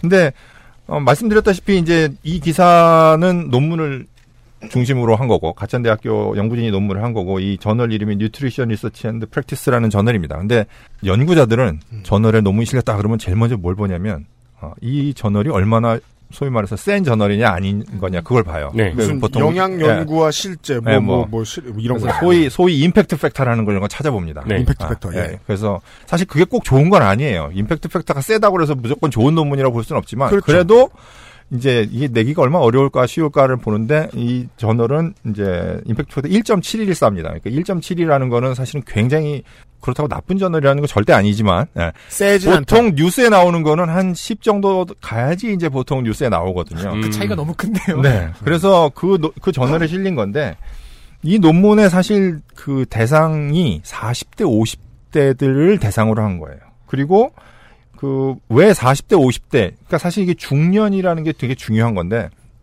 2015년도에 여자 청소년들을 대상으로 한 건 이미 이런 연구 결과가 있습니다. 어, 먹는 것과 우울증과의 어떤 상관관계에 대해서는 기존의 연구들이 많이 있어요. 네. 근데 우리나라의 40대, 50대들을 좀 특정적으로 한 3,388명을 대상으로 해서 448명이 우울증 이제 진단이 나와서 이 우울증이 있는 사람과 그리고 우울증이 없는 사람 이 사람들이 뭘 먹었느냐를 보는 겁니다. 이런 거를 case control study라고 불러요. 보통 우리가 증례 대조군 연구라고 그래가지고 그러게요. 제목이 한국의 중년 성인들의 식습관과 우울증의 관계예요. 네. 근데 이게 중요한 건 관계라는 거죠. 그러니까 관계라고 하는 거는 인과관계도 있고 음. 상관관계가 있습니다. 이게 사실 학문에선 너무 기초적인 건데 이 사람들이 이걸 먹어서 우울증에 걸렸다 라는 증거는 사실은 그거는 함부로 해석하면 절대 안 되는 겁니다. 그렇죠. 근데 이런 류의 기사들은 사람들이 이 사람들이 뭘 먹어서 우울증 증상이 온다라고 착각하게 만들죠. 음. 우리가 이런 류의 논문, 이걸 보통 이제 역학 논문이라고 하는데 네. 이런 역학 논문을 볼 때는 사실 되게 중요한 전제를 깔고 봐야 돼요. 이거는 인과관계를 얘기해 주는 것은 아니다. 역학 논문이 인과관계를 함부로 단정 지을 수 없다라는 네. 거를 어, 알고 봐야 되는데 기사에는 그런 거는 거의 나오지가 않죠. 사실 모든 기사가 다 그렇습니다. 모든 기사는 그런- 인과관계인 것처럼 말하잖아요. 그렇죠. 그러니까 상관관계만 얘기하면은 그게 무슨 뉴스냐. 사실 이게 뉴스 되기, 그러니까 그래서 과학 논문이나 이런 건 뉴스 되기가 사실 힘들어요. 뭐, 저기 블랙홀이나 이런 거 발견하면 뉴스 되기가 좀 쉬워도 이런 건 사실 뉴스 되기가 굉장히 힘듭니다. 그래서 이 기사에 제가 생각하는 문제점은 일단 연구 소스가 좀 없다는 거. 아무리 이제 방송 시간 때문에 그랬을 수도 있어도 후일담에다가 조금 더 적으셨으니까. 그리고 이 데이터를 이제 해석을 아까 했잖아요. 예를 네. 들어서 이 미생물 때문이다. 근데 이 논문을 아무리 뒤져봐도 거기 단 한 글자도 박테리아나 세균에 대한 얘기가 없습니다. 어, 근데 왜?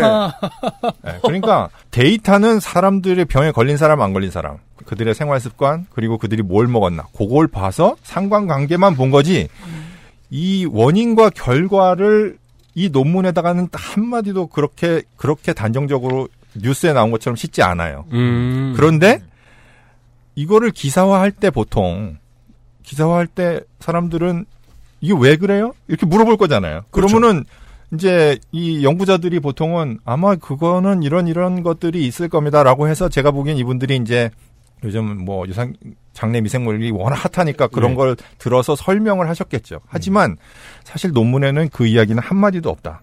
그래서 우리가 이런 기사를 볼 때 언제나 사실 그 그들이 연구한 그 내용과 그리고 거기서 추론되어 나오지는 나오는 어떤 것. 근데 그 추론이라는 거는 개인의 생각이 굉장히 많이 좌우돼요. 예를 들어 설탕이 나쁘다고 생각하는 사람은 이 설탕 때문에 뭐가 문제가 있을 수 있어라고 생각하고 설탕이 그렇게 나쁘지 않다고 생각하는 사람은 다른 원인을 또 찾습니다. 그러니까 우리는 그 두 개를 섞으면 안 된다. 인과와 상관관계를 함부로 섞으면 안 된다라는 거고요. 네. 가장 나쁜 점은 라면 먹는 사람한테 죄책감을 준다는 거라고 그렇죠. 저는 생각합니다. 그리고 라면을 마약 취급했잖아요. 네, 먹으면 기분 좋고. 왜 하필이면 라면일까요? 다른 거 많은데. 그리고 음. 어, 제가 이제 우울증에 도움이 되는 음식이 뭐가 있나 걸 한번 찾아봤어요. 찾아봤더니 아, 생활 상식이군요. 네, 그랬더니 어, 좋은 탄수화물. 통곡물 먹도 그렇잖아요. 아, 뭐, 뭐, 착한 복- 탄수화물. 복함 탄수화물. 뭐를.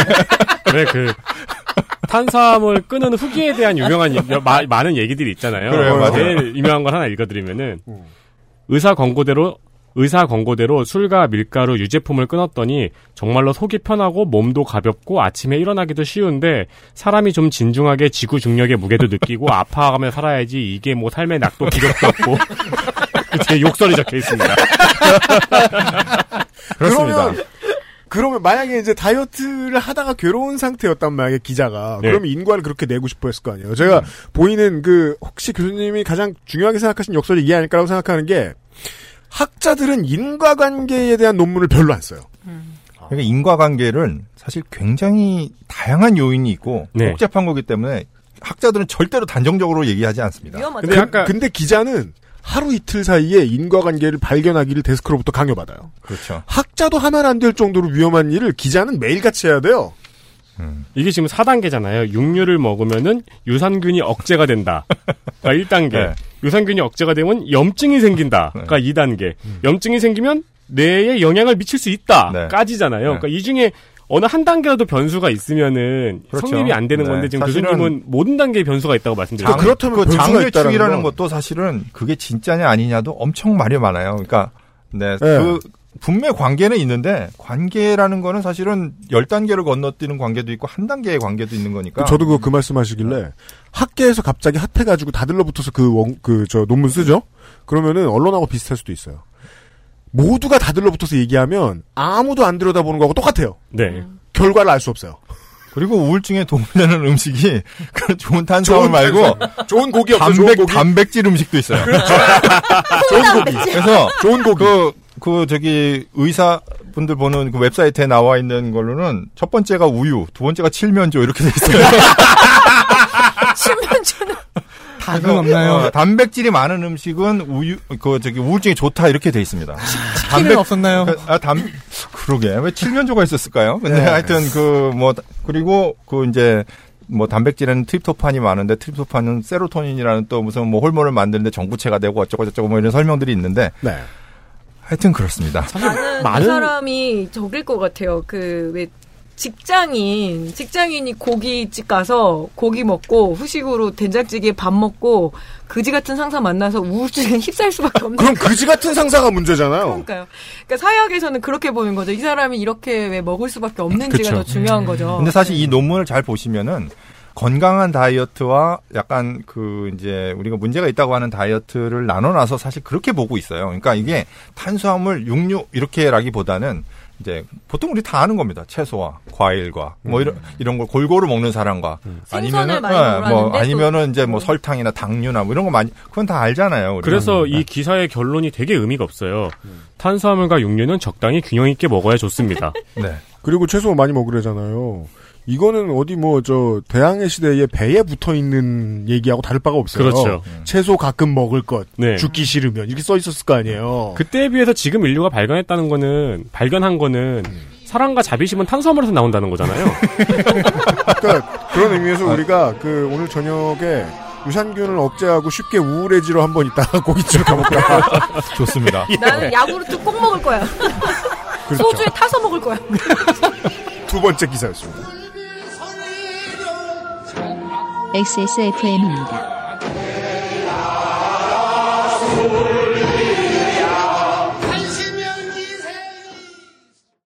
침대를 놓기엔 집이 많이 비좁다고요? 매트를 사자니 디자인이 너무 아이들용 같다고요?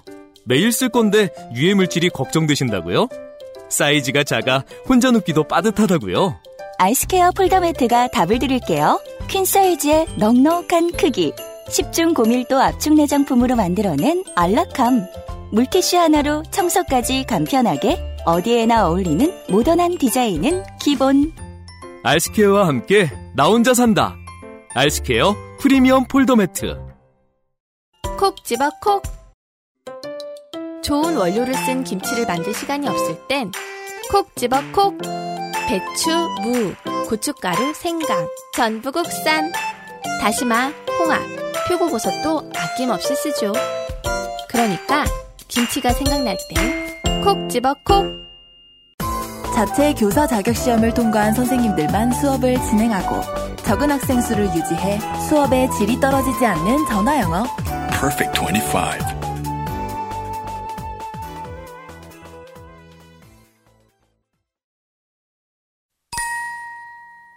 올리브유. 올레산이 오래 살게 해. 장수 효과 입증. JTBC 뉴스룸 조민진 기자. 2019년 8월 21일. 네, JTBC 뉴스인데요. 네. JTBC 전 JTBC 사랑합니다. 네, 그런데 좋아요. 네. JTBC 사랑하는데 JTBC가 약간 그 과학 전문 기자 음. 또는 이런 그 과학 전문 기자는 안 계시고 의학 전문 기자도 없는 것 같아요. 제가 보기에 찾아봤을 그러니까 때. 그 오늘은 또 방송 얘기도 많이 하고 그러니까 이게 그, 그 미디어 매체들을 위한 저 변명을 좀 하자면 MBC 뉴스나 KBS 뉴스들 보고 있으면 여기 왜 요새 이렇게 부족해 이러면서 실망했다 그러시는 분들 많잖아요. 인력이 너무 많이 갈렸잖아요. 그리고 보도국으로 들어가는 돈이 줄었어요. 네. 돈은 뭐 노하우도 있고 경력도 있고 뭐 그렇습니다만은 그 내부 구성원의 자긍심하고도 직접적인 관련이 있거든요. 오히려 이런 게 인과관계죠.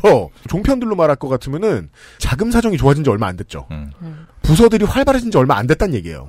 찾아봤는데 과학 전및 기상 전문 기자가 한 분 계세요. 예. 이분이 기상학 박사시더라고요. 아이고. 그래서 이제. 과학과 기상이나 이제 특히 날씨, 태풍 뭐 이런 거 관련돼서 이- 이거 이건 과학 아, 전문 분, 기자분이 쓰신 분. 게 아닙니다. 네네. 아, 네, 그 네. 그 분이 쓰신 게 아니고요. 제가 JTBC를 특별히 말씀드리는 거는 음.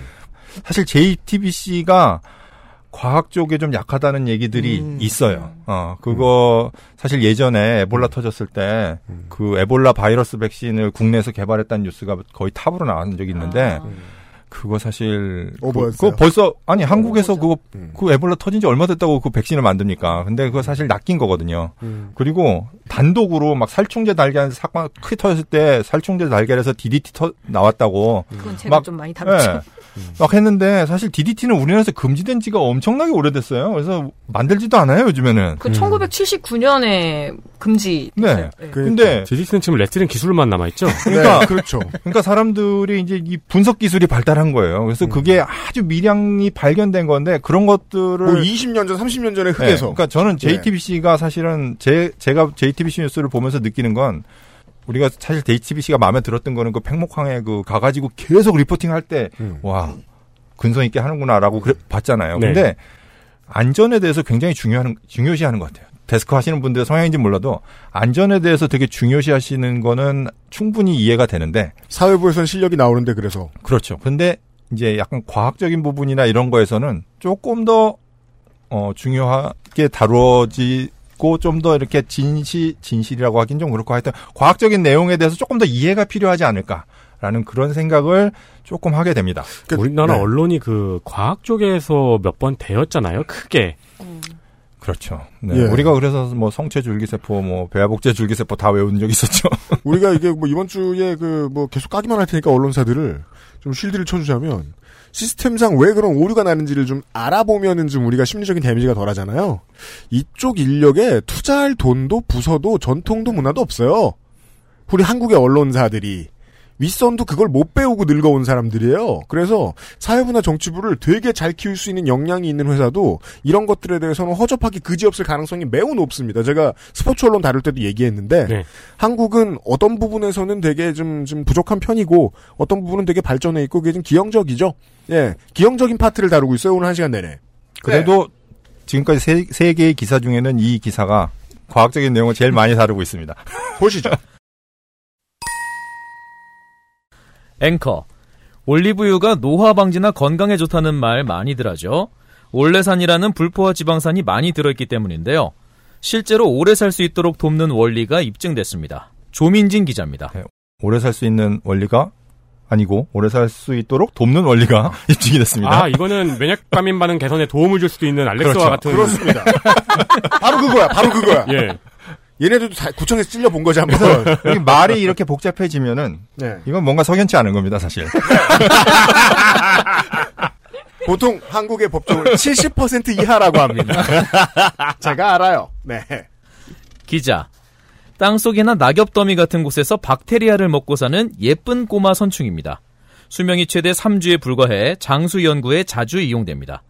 25도 가량의 고온보다 15도 정도의 낮은 온도에서 수명이 2배 이상 길어지는 특성이 있습니다. 예, 예쁜 꼬마 선충. 이 생물학에서 이제 사람들이 많이 쓰는 소위 모델 생물이라는 게 있습니다. 네. 그래서 예쁜 꼬마 선충이 실제로 저는 뭐 그렇게 예쁘다고 생각하지 않는데, 아, 얘의 학명이 그 C 엘레강스예요. 이름이 엘레강스예요. 오. 아, 아, 이름이 엘레강스래 가지고 사람들이 이제 그, 그 처음 본 사람들은 예뻤나 보죠. 뭐 현미경으로 봐가지고. 아니, 얘가 번영하다 보니까 그냥 사진을 보면은 안 예쁜데요. 꼬물꼬물. 움직이는 거를 보고 있으면은 묘하게 중독성이 있어가지고 계속 보게 돼요. 그러다 네. 보면 예뻐져요. 그렇습니다. 근데 어, 이런 모델 생물들이 많이 있지, 있고 사실 실제로 이걸 이제 연구하시는 분들이 많이 있어요. 이게 세포가 한 천 개밖에 안 돼요. 그래서 우리 사람은 뭐 저기 2족에다 10족에다 막 이러는데 그래서 연구하기가 좀 편하고 수명이 짧기 때문에 사실 쥐만 해도 거의 한 2년 이렇게 생애 주기를 다 다뤄서 연구를 하려면 굉장히 힘들거든요. 네. 근데 얘는 뭐 3주 정도밖에 안 되기 때문에 연구를 많이 그래서 합니다. 초파리도 연구 많이 하나 봐요. 그렇죠. 네. 초파리도 초파리도 또 이 염색체가 적고 그래서 음. 뭐 이런 것들 많이 합니다. 근데 어 사실은 선충은 사람이랑 너무 많이 다릅니다. 음. 압니다. 일단 우린 예쁜 꼬마가 아니야. 아, 그렇죠. 그리고 실제로 사람은 선충이에요? 사람은 저온이 되면은 오래 살까요?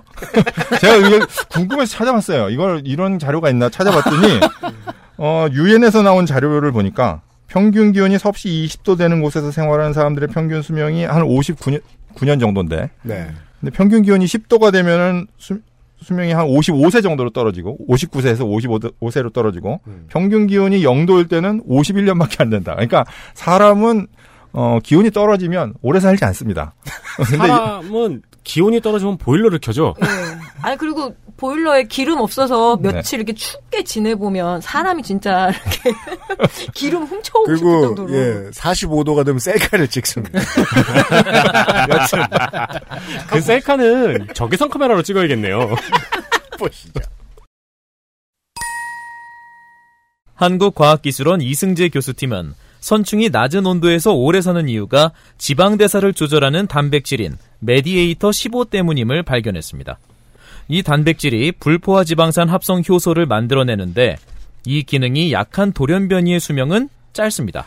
어, 이 저기 이승재 교수님은 사실 굉장히 그 유명한 학자분이시고 네. 좋은 논문 굉장히 많이 쓰시는 분입니다. 그래서 어, 이 연구의 요 이제 가장 중요한 게 사실 이 메디에이터 15라고 하는 이 물 단백질인데 음. 이 단백질이 불포화 지방산을 만든다는 단백질이라는 걸로 사실은 2015년도에 좋은 논문을 한번 쓰, 이미 쓰셨어요. 네. 요번에 이제 후속 연구가 나온 거죠. 음. 그래서 이, 어, 이, 보통 이제 우리가 MDT15라고 부르는데 얘는 보통 이렇게 포- 그 선충에게 포도당을 많이 주잖아요. 그러면은 그래요? 네. 포도당을 많이 주면 이 사람도 그렇잖아요. 우리가 당을 많이 먹으면 지방으로 축적하잖아요. 그러니까 네. 선충도 포도당을 많이 주면 포화지방산이 많이 생겨서 그래서 노화가 일어나고 수명이 짧아져요. 음. 그런데 이 MDT15라는 놈이 열심히 막 일을 해가지고 포화지방산을 불포화지방산으로 바꿔주면 그러면 수명이 길어진다. 그래서 MDT15가 되게 중요한 단백질이다라는 이야기죠. 네. 이거를 이제 과거에 한번 하셨던 거고. 음.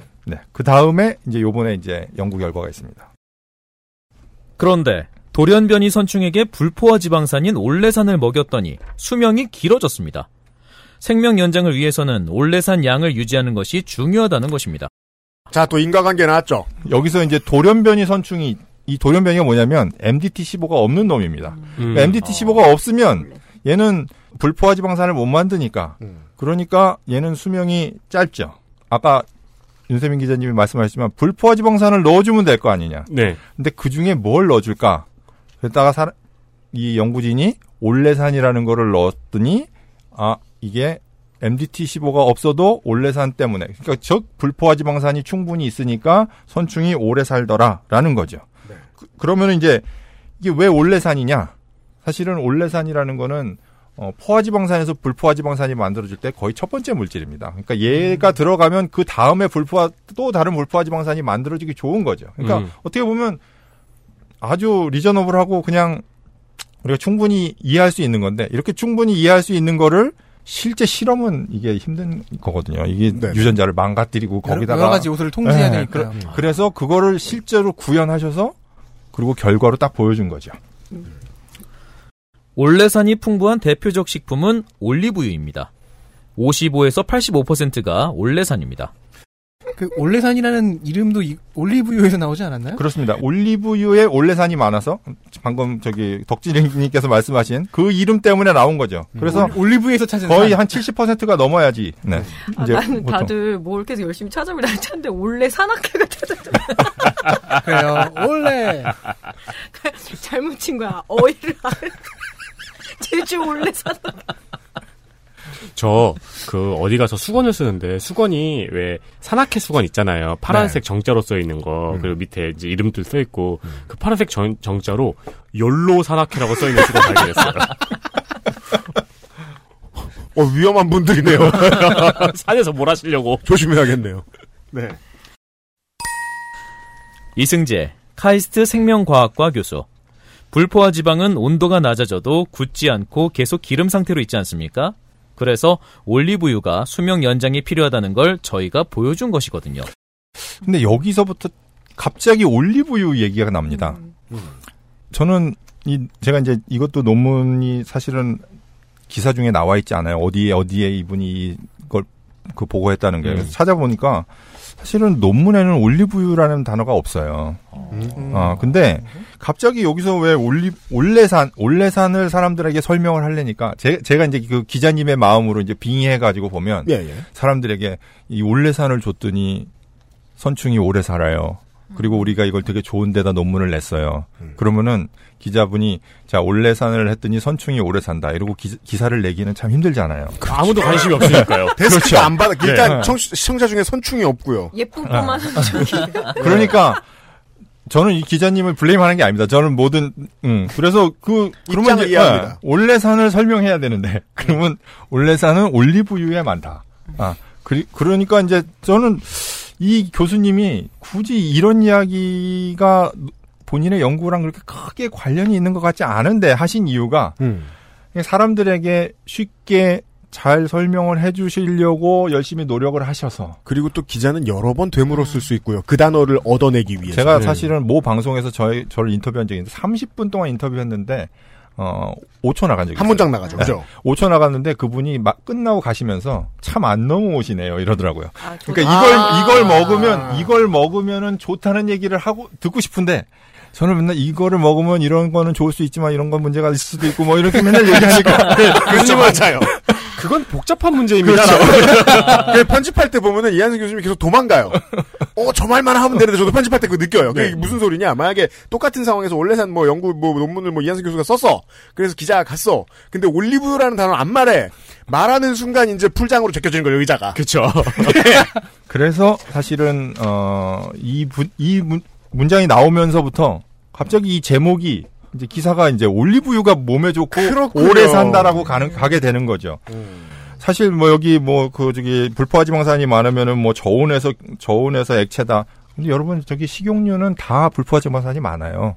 왜냐면 식용유는 다 상온에서 액체잖아요. 그렇죠. 네, 그리고 사- 식용유는 다 불포화 지방산이 많습니다. 제가 여러분한테 표 드렸지만 거기 그림에 보시면은 그 불포화 지방산들이 다 있어요. 음, 어디나 다. 그러니까, 불파지방산이 없으면은 우리는 그렇죠. 돼지 기름 같은 그렇죠. 거를 봐야 되는 맞습니다. 거잖아요. 예, 그러니까 제가 보기엔 이게 사실 별로 필요하지 않은 내용인데 사람들에게 쉽고 사람들이 좀 흥미를 갖게 하기 위해서 설명하시다가 이제 이런 이야기들이 그죠. 나온 것 같다는 거죠. 저도 교수님이 보신 주신 표를 보니까 어, 카놀라유나 돼지 기름을 줘도 선충은 더 삽니다. 아니 사실은 네. 올리브유를 진짜 테스트하고 싶었으면은 음. 올리브유를 줬겠죠. 올레산을 주지 않고. 그렇죠. 왜냐면 올리브유에 있는 거는요. 올레산이 들어있다지만 사실 이게 이제, 이제 복잡해지면 triacylglycerol이라고 해서 중성지방이라고 해서 글리세롤에 지방산이 3개씩 붙어 있거든요. 네. 이게 잘라져야지 올레산이 되는 거고 네. 사실은 원래는 붙어 있습니다. 그래서 이걸 붙어 있는 걸 주는 거랑 잘라진 걸 주는 거는 다를 수도 있어요. 그리고 그- 사실 이거를 입증하려면은 올리브유와 까놀라유와 옥수수 기름과 포도씨유와 뭐 그 롱타임 아, 고씨와 뭐 이런 거를 전부 다 아, 실험을 해봐야 되는 거죠. 그거는 그렇게 많은 실험 못 합니다. 이거 지금 이거 하나 이거 실험하기 하나 한 것도 진짜 이승재 교수님 이거 다- 여- 진짜 힘들게 하셨을 텐데 그거 어떻게 네. 다 해? 선충에다가 올리브유 먹이면 걔 죽을걸요? 왜냐면은 유기농에서 선충 죽일 때, 그니까 그 충 죽일 때 맨날 기름으로 자다 오일이라고 유기농법 너무 중요해요. 그 이승재 교수님이 일부러 올레산을 쓰신 이유가 있군요. 기름 주면 죽는다. 아 그리고 사실 올레산을 쓰신 이유는 그 전에 다른 팀이 이제 네이처에다 논문을 냈을 때 거기 올레산이 중요한 거라고 그 한그 reference가 음. 달려 있어요 논문에는. 네. 마지막 문장 보시죠. 연구팀은 선충을 통해 확인된 올레산의 장수 효과를 사람에게 적용하는 연구에 영향을 줄 것으로 보고 있습니다. 그래서 이게 선충을 통해 확인된 올레산의 장수 효과. 이게 이 선충에게 올레산을 먹이면 장수한다. 사실 그게 아니에요. 그죠. 어, 왜냐면 그 MDT15라는 게 망가진 녀석은 불포화 지방산을 못 만드니까 그 망가진 녀석에게 줬을 때 장수한다는 거지. 안 그래도 얼마 못 살 개체한테. 망가지지 않은 녀석에게는 똑같습니다. 아 그렇군요. 네, 그러니까 그래서그 저기 장수는 아니네. 네. 거기 그 저기 제가 논문 피규어 하나 드렸는데 거기 보시면은 실제로 그 정상주에는 올레산을 주거나 말거나 수명이 같아요. 어. 근데 이 MDT15 유전자가 망가진 쥐한테는 올레산을 먹인 쥐의 수명이 안 먹인 쥐보다 조금 늘었을 뿐이지 실제로 그렇다고 100%그 전에 쥐만큼 늘어나지도 않습니다. 아 그러니까 올레산을 먹는다고 120살까지 사는 게 아니고 네. 50살에 명만큼 죽을 살- 예. 네, 죽을 사람이 70살 살 수도 있다는 거군요. 그렇죠. 문제가 문 그러니까 사람 뭐 사람으로 이제 치환하기 힘들지만 말하자면 그렇다는 거죠. 따라서 이 장수 효과의 장수라는 단어는 틀리지 않았지만 어감상 오해를 줘요. 장수보다는 구제가 낫잖아요. 게다가 사람에게 적용하는 연구에 영향을 줄 것이라는 말도 틀리지 않았는데 사람들에게 기대를 줘요. 그렇습니다. 근데 뭐 사실 이걸 연구하시는 모든 분들이 이걸 이런 걸 통해서 우리가 노화의 비밀을 알고 그렇게 하려고 하시는 거죠. 네. 궁극적으로는 이런 목표가 있을 겁니다. 근데 근데 이 논문을 또는 이 기사만을 딱 보고 올레 올리브유를 먹으면 진짜 오래 사냐? 그러면 그거는 생각해 봐야 된다는 거죠. 그렇죠. 올리브유를 세계에서 가장 많이 먹는 나라가 어디입니까? 이탈리아.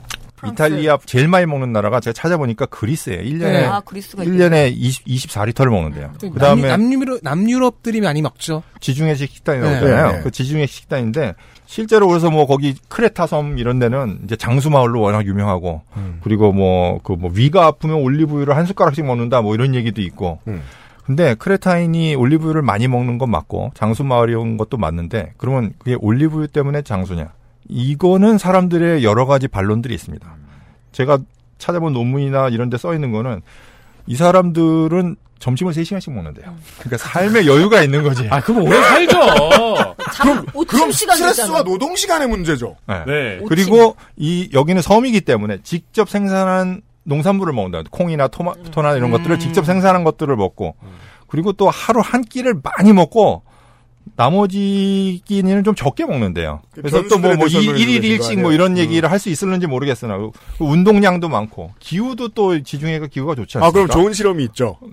그 사람을 한국에 들어와서 소프트웨어 개발자를 시키고 올리브유를 그 전보다 더 많이 먹여봐. 일찍 죽을 거 아니야. 네. 아마 예상컨대. 한동, 한동안 뭐 지중해 식사 뭐 이렇게 해서. 아, 그러니까 이게 네. 지중해식 식단, 오키나와 식단, 오키나와도 또 오키나와 돼지고기가 몸에 좋다, 오키나와 뭐, 뭐 두부가 몸에 좋다, 다양하게 있는데 요즘 오키나와 그렇게 오래 안 삽니다. 네. 거기 오키나와. 흑당은 없었습니까? 그거는 아직 제가 못 봤어요.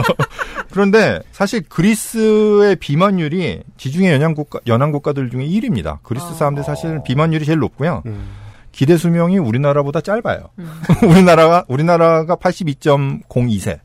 어, 그리스는 81.04세. 그러니까 거의 1년 우리나라가 더 오래 삽니다. 그러니까 이렇게 하나 하나를 가지고 하나를 가지고 한 가지 요인을 가지고 단정적으로 말하기 힘들다. 아니 제가 네. 이 기사가 그렇게 말하고 있다라기보다는 우리가 그걸 그렇게 받아들이지 마- 않았으면 좋겠다라는 말씀을 드리는 거고요. 네네네. 그리고 또 어떤 분들은 제가 그래서 이제 이거에 대해서 약간 페이스북에 뭐 이렇게 썼더니 아 이거는 저기 추석을 앞두고 카놀라유가 아니라 올리브유를 팔아먹기 위한 뭐 아닐까 뭐 이런 소리 음모론을 막 제기하시는 분이 계신데 뭐 거기까지는 솔직히 생각했다고 않, 생각 하지 않습니다 저는 어, 요즘 않지만 대세는 코코넛유예요. 홈쇼핑에서 보면. 근데 그런가요? 코코넛유는 또 굳어요. 근데 또 네. 왜 굳어도 괜찮다고 또 설명을 해주거든요. 네. 그래서 기름에 되게 유행이 있어요. 근데 이 마지막 문장은 되게 의미가 없어요. 연구팀은 선충을 통해 확인된 올레산의 장수 효과까지 본 다음에 사람에게 적용하는 연구에 영향을 주잖아요. 네. 그러니까 사람에게 적용되는지를 모르고 적용되는 연구가 진행되는 것도 아니고 그러니까 문장이 복잡해지면 그러니까 저는 그래서 이게 잘 석연치, 쓴- 않- 석연치 않은 거예요. 저는 이게 그래서 잘 쓴 문장이라고 봐요. 그러니까 예. 잘 쓴. 문장이라고 봐요. 그러니까 단정적으로 본인도 기자분도 아신 거죠 사실. 왜요? 이 문장을 통해서 만약에 뭐 저 이승재 교수님이나 혹은 뭐 다른 뭐 이거 이거 이 분야를 연구하시는 분들이 다른 답변을 내줄 수 있을 거 아니에요. 예를 들면 이렇게 생각하는 거죠.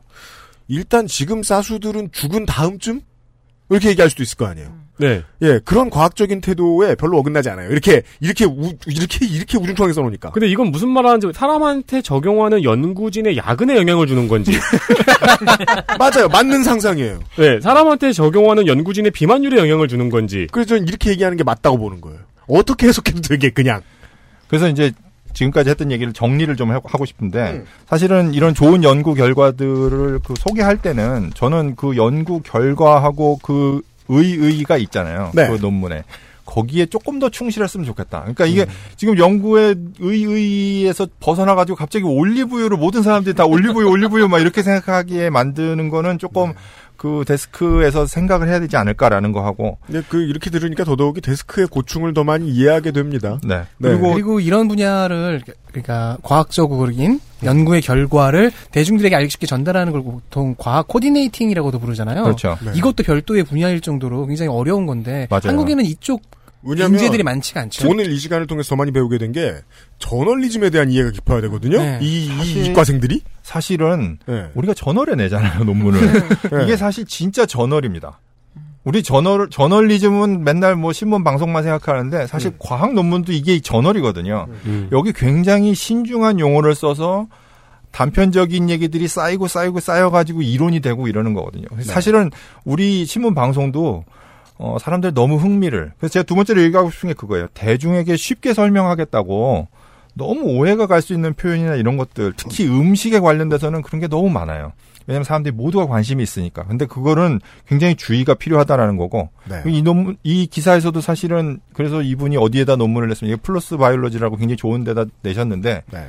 아까 그 impact factor로 이제 10 가까이 되는 그런 데입니다. 음, 네. 내셨는데 그거에 대한 소스가 없어요. 그러니까 사실 소스를 밝, 저는 외국 저널은 외국 신문이나 이런 데는 거의 다 소스를 꼭 밝히거든요. 네. 소스를 밝혀야지 내가 이거 읽어봤다는 자신감이 있는 거예요. 왜냐면 안 밝히면 사람들이 안 읽어보잖아요. 밝히면 사람들이 읽어보고 야 이건 아닌데 이렇게 얘기할 수 있잖아요. 그래서 사실 소스를 공개해야 된다고 보고 그리고 이거 종합해서 얘기하면 사실 실험의 데이터하고 그거의 해석은 좀 다릅니다.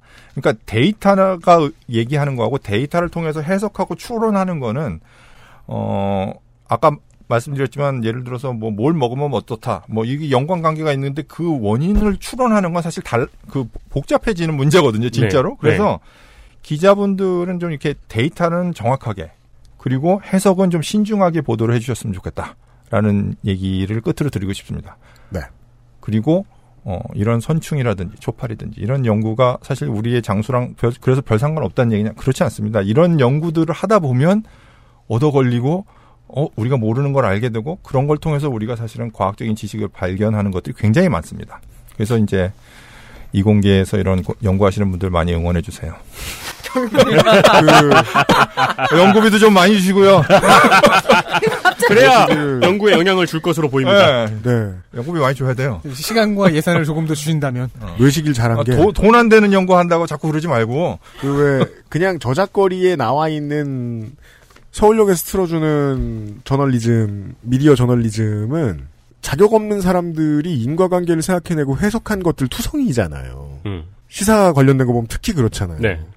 근데 그 시장에 과학이 공학이 들어오려 그러니까 너무 이상한 거예요. 그래서 이제 뭐 들으시는 분들은 뭐 시사 프로그램 많이 들으시는 분들이니까 생각하시게 되겠죠. 아니 이 언론 정도도 못 내면 어떡해. 근데 저는 오히려 이한승 교수님이 이야기해 주시는 태도 쪽으로 좀 더 가는 게 어떨까 싶거든요. 예. 해석 좀덜 하면 안 되나? 참 힘들 거예요. 왜냐면 사람들이 큰 관심을 그렇게 되면 이제 잘 안 가지게 될 사실은 이게 제목이 약간 이렇게 선정적이고 이러니까 제가 클릭해서 본 거 아니겠습니까? 그죠 이게 기후가 그게 이참그 문제예요. 언론 환경이 저는 기후 그거 협정 이해합니다. 기후 협정 같은 거라고 생각해요. 아니 다들 바빠 죽겠는데 누가 누가 덜 플라스틱을 버리 덜 버릴지를 지금 경쟁할 수 있나? 하려고 하니까 너무 불안 너무 불편하고 플라스틱 덜 쓰는 집부터 망하고 막 그렇게 될까봐. 예. 그래서 제일 중요한 게 교수님께서 말씀하신 출처표기네요. 왜냐면 그래야 보고 있는 교수님이라든가 다른 과학자들이 그렇죠. 쉽게 검증을 한 다음에 알려주고 비판할 수 있잖아요. 그리고 또 그거에 흥미를 더 가질 수도 있고요. 더, 아, 이런 것, 연구들이 더 필요하겠구나, 이렇게 생각해 볼 수도 있는데, 한국은 이제 그런 게, 그런 문화가 아직까지는 신문이나 이런 데서 사실 비중 있게 다루지 않아요. 비중 있게 다루지 않으니까 짧은 지면에 그냥 간단하게 연구 소개하는 음. 거 정도로만 나오지, 어, 아주 심층적으로 다루기가 사실 쉽지 않습니다. 사실 논문 출처 표기 정도만 돼도 상당 부분 고쳐질 수 있는 부분이네요. 언론 관련된 무슨 협약이 있었으면 좋겠네. 아, 예. 목요일 순서였습니다. 내일 이 시간에 읽을 거 엄청 많습니다. 네. 예, 내일 뵙죠. XSFM입니다. I D W K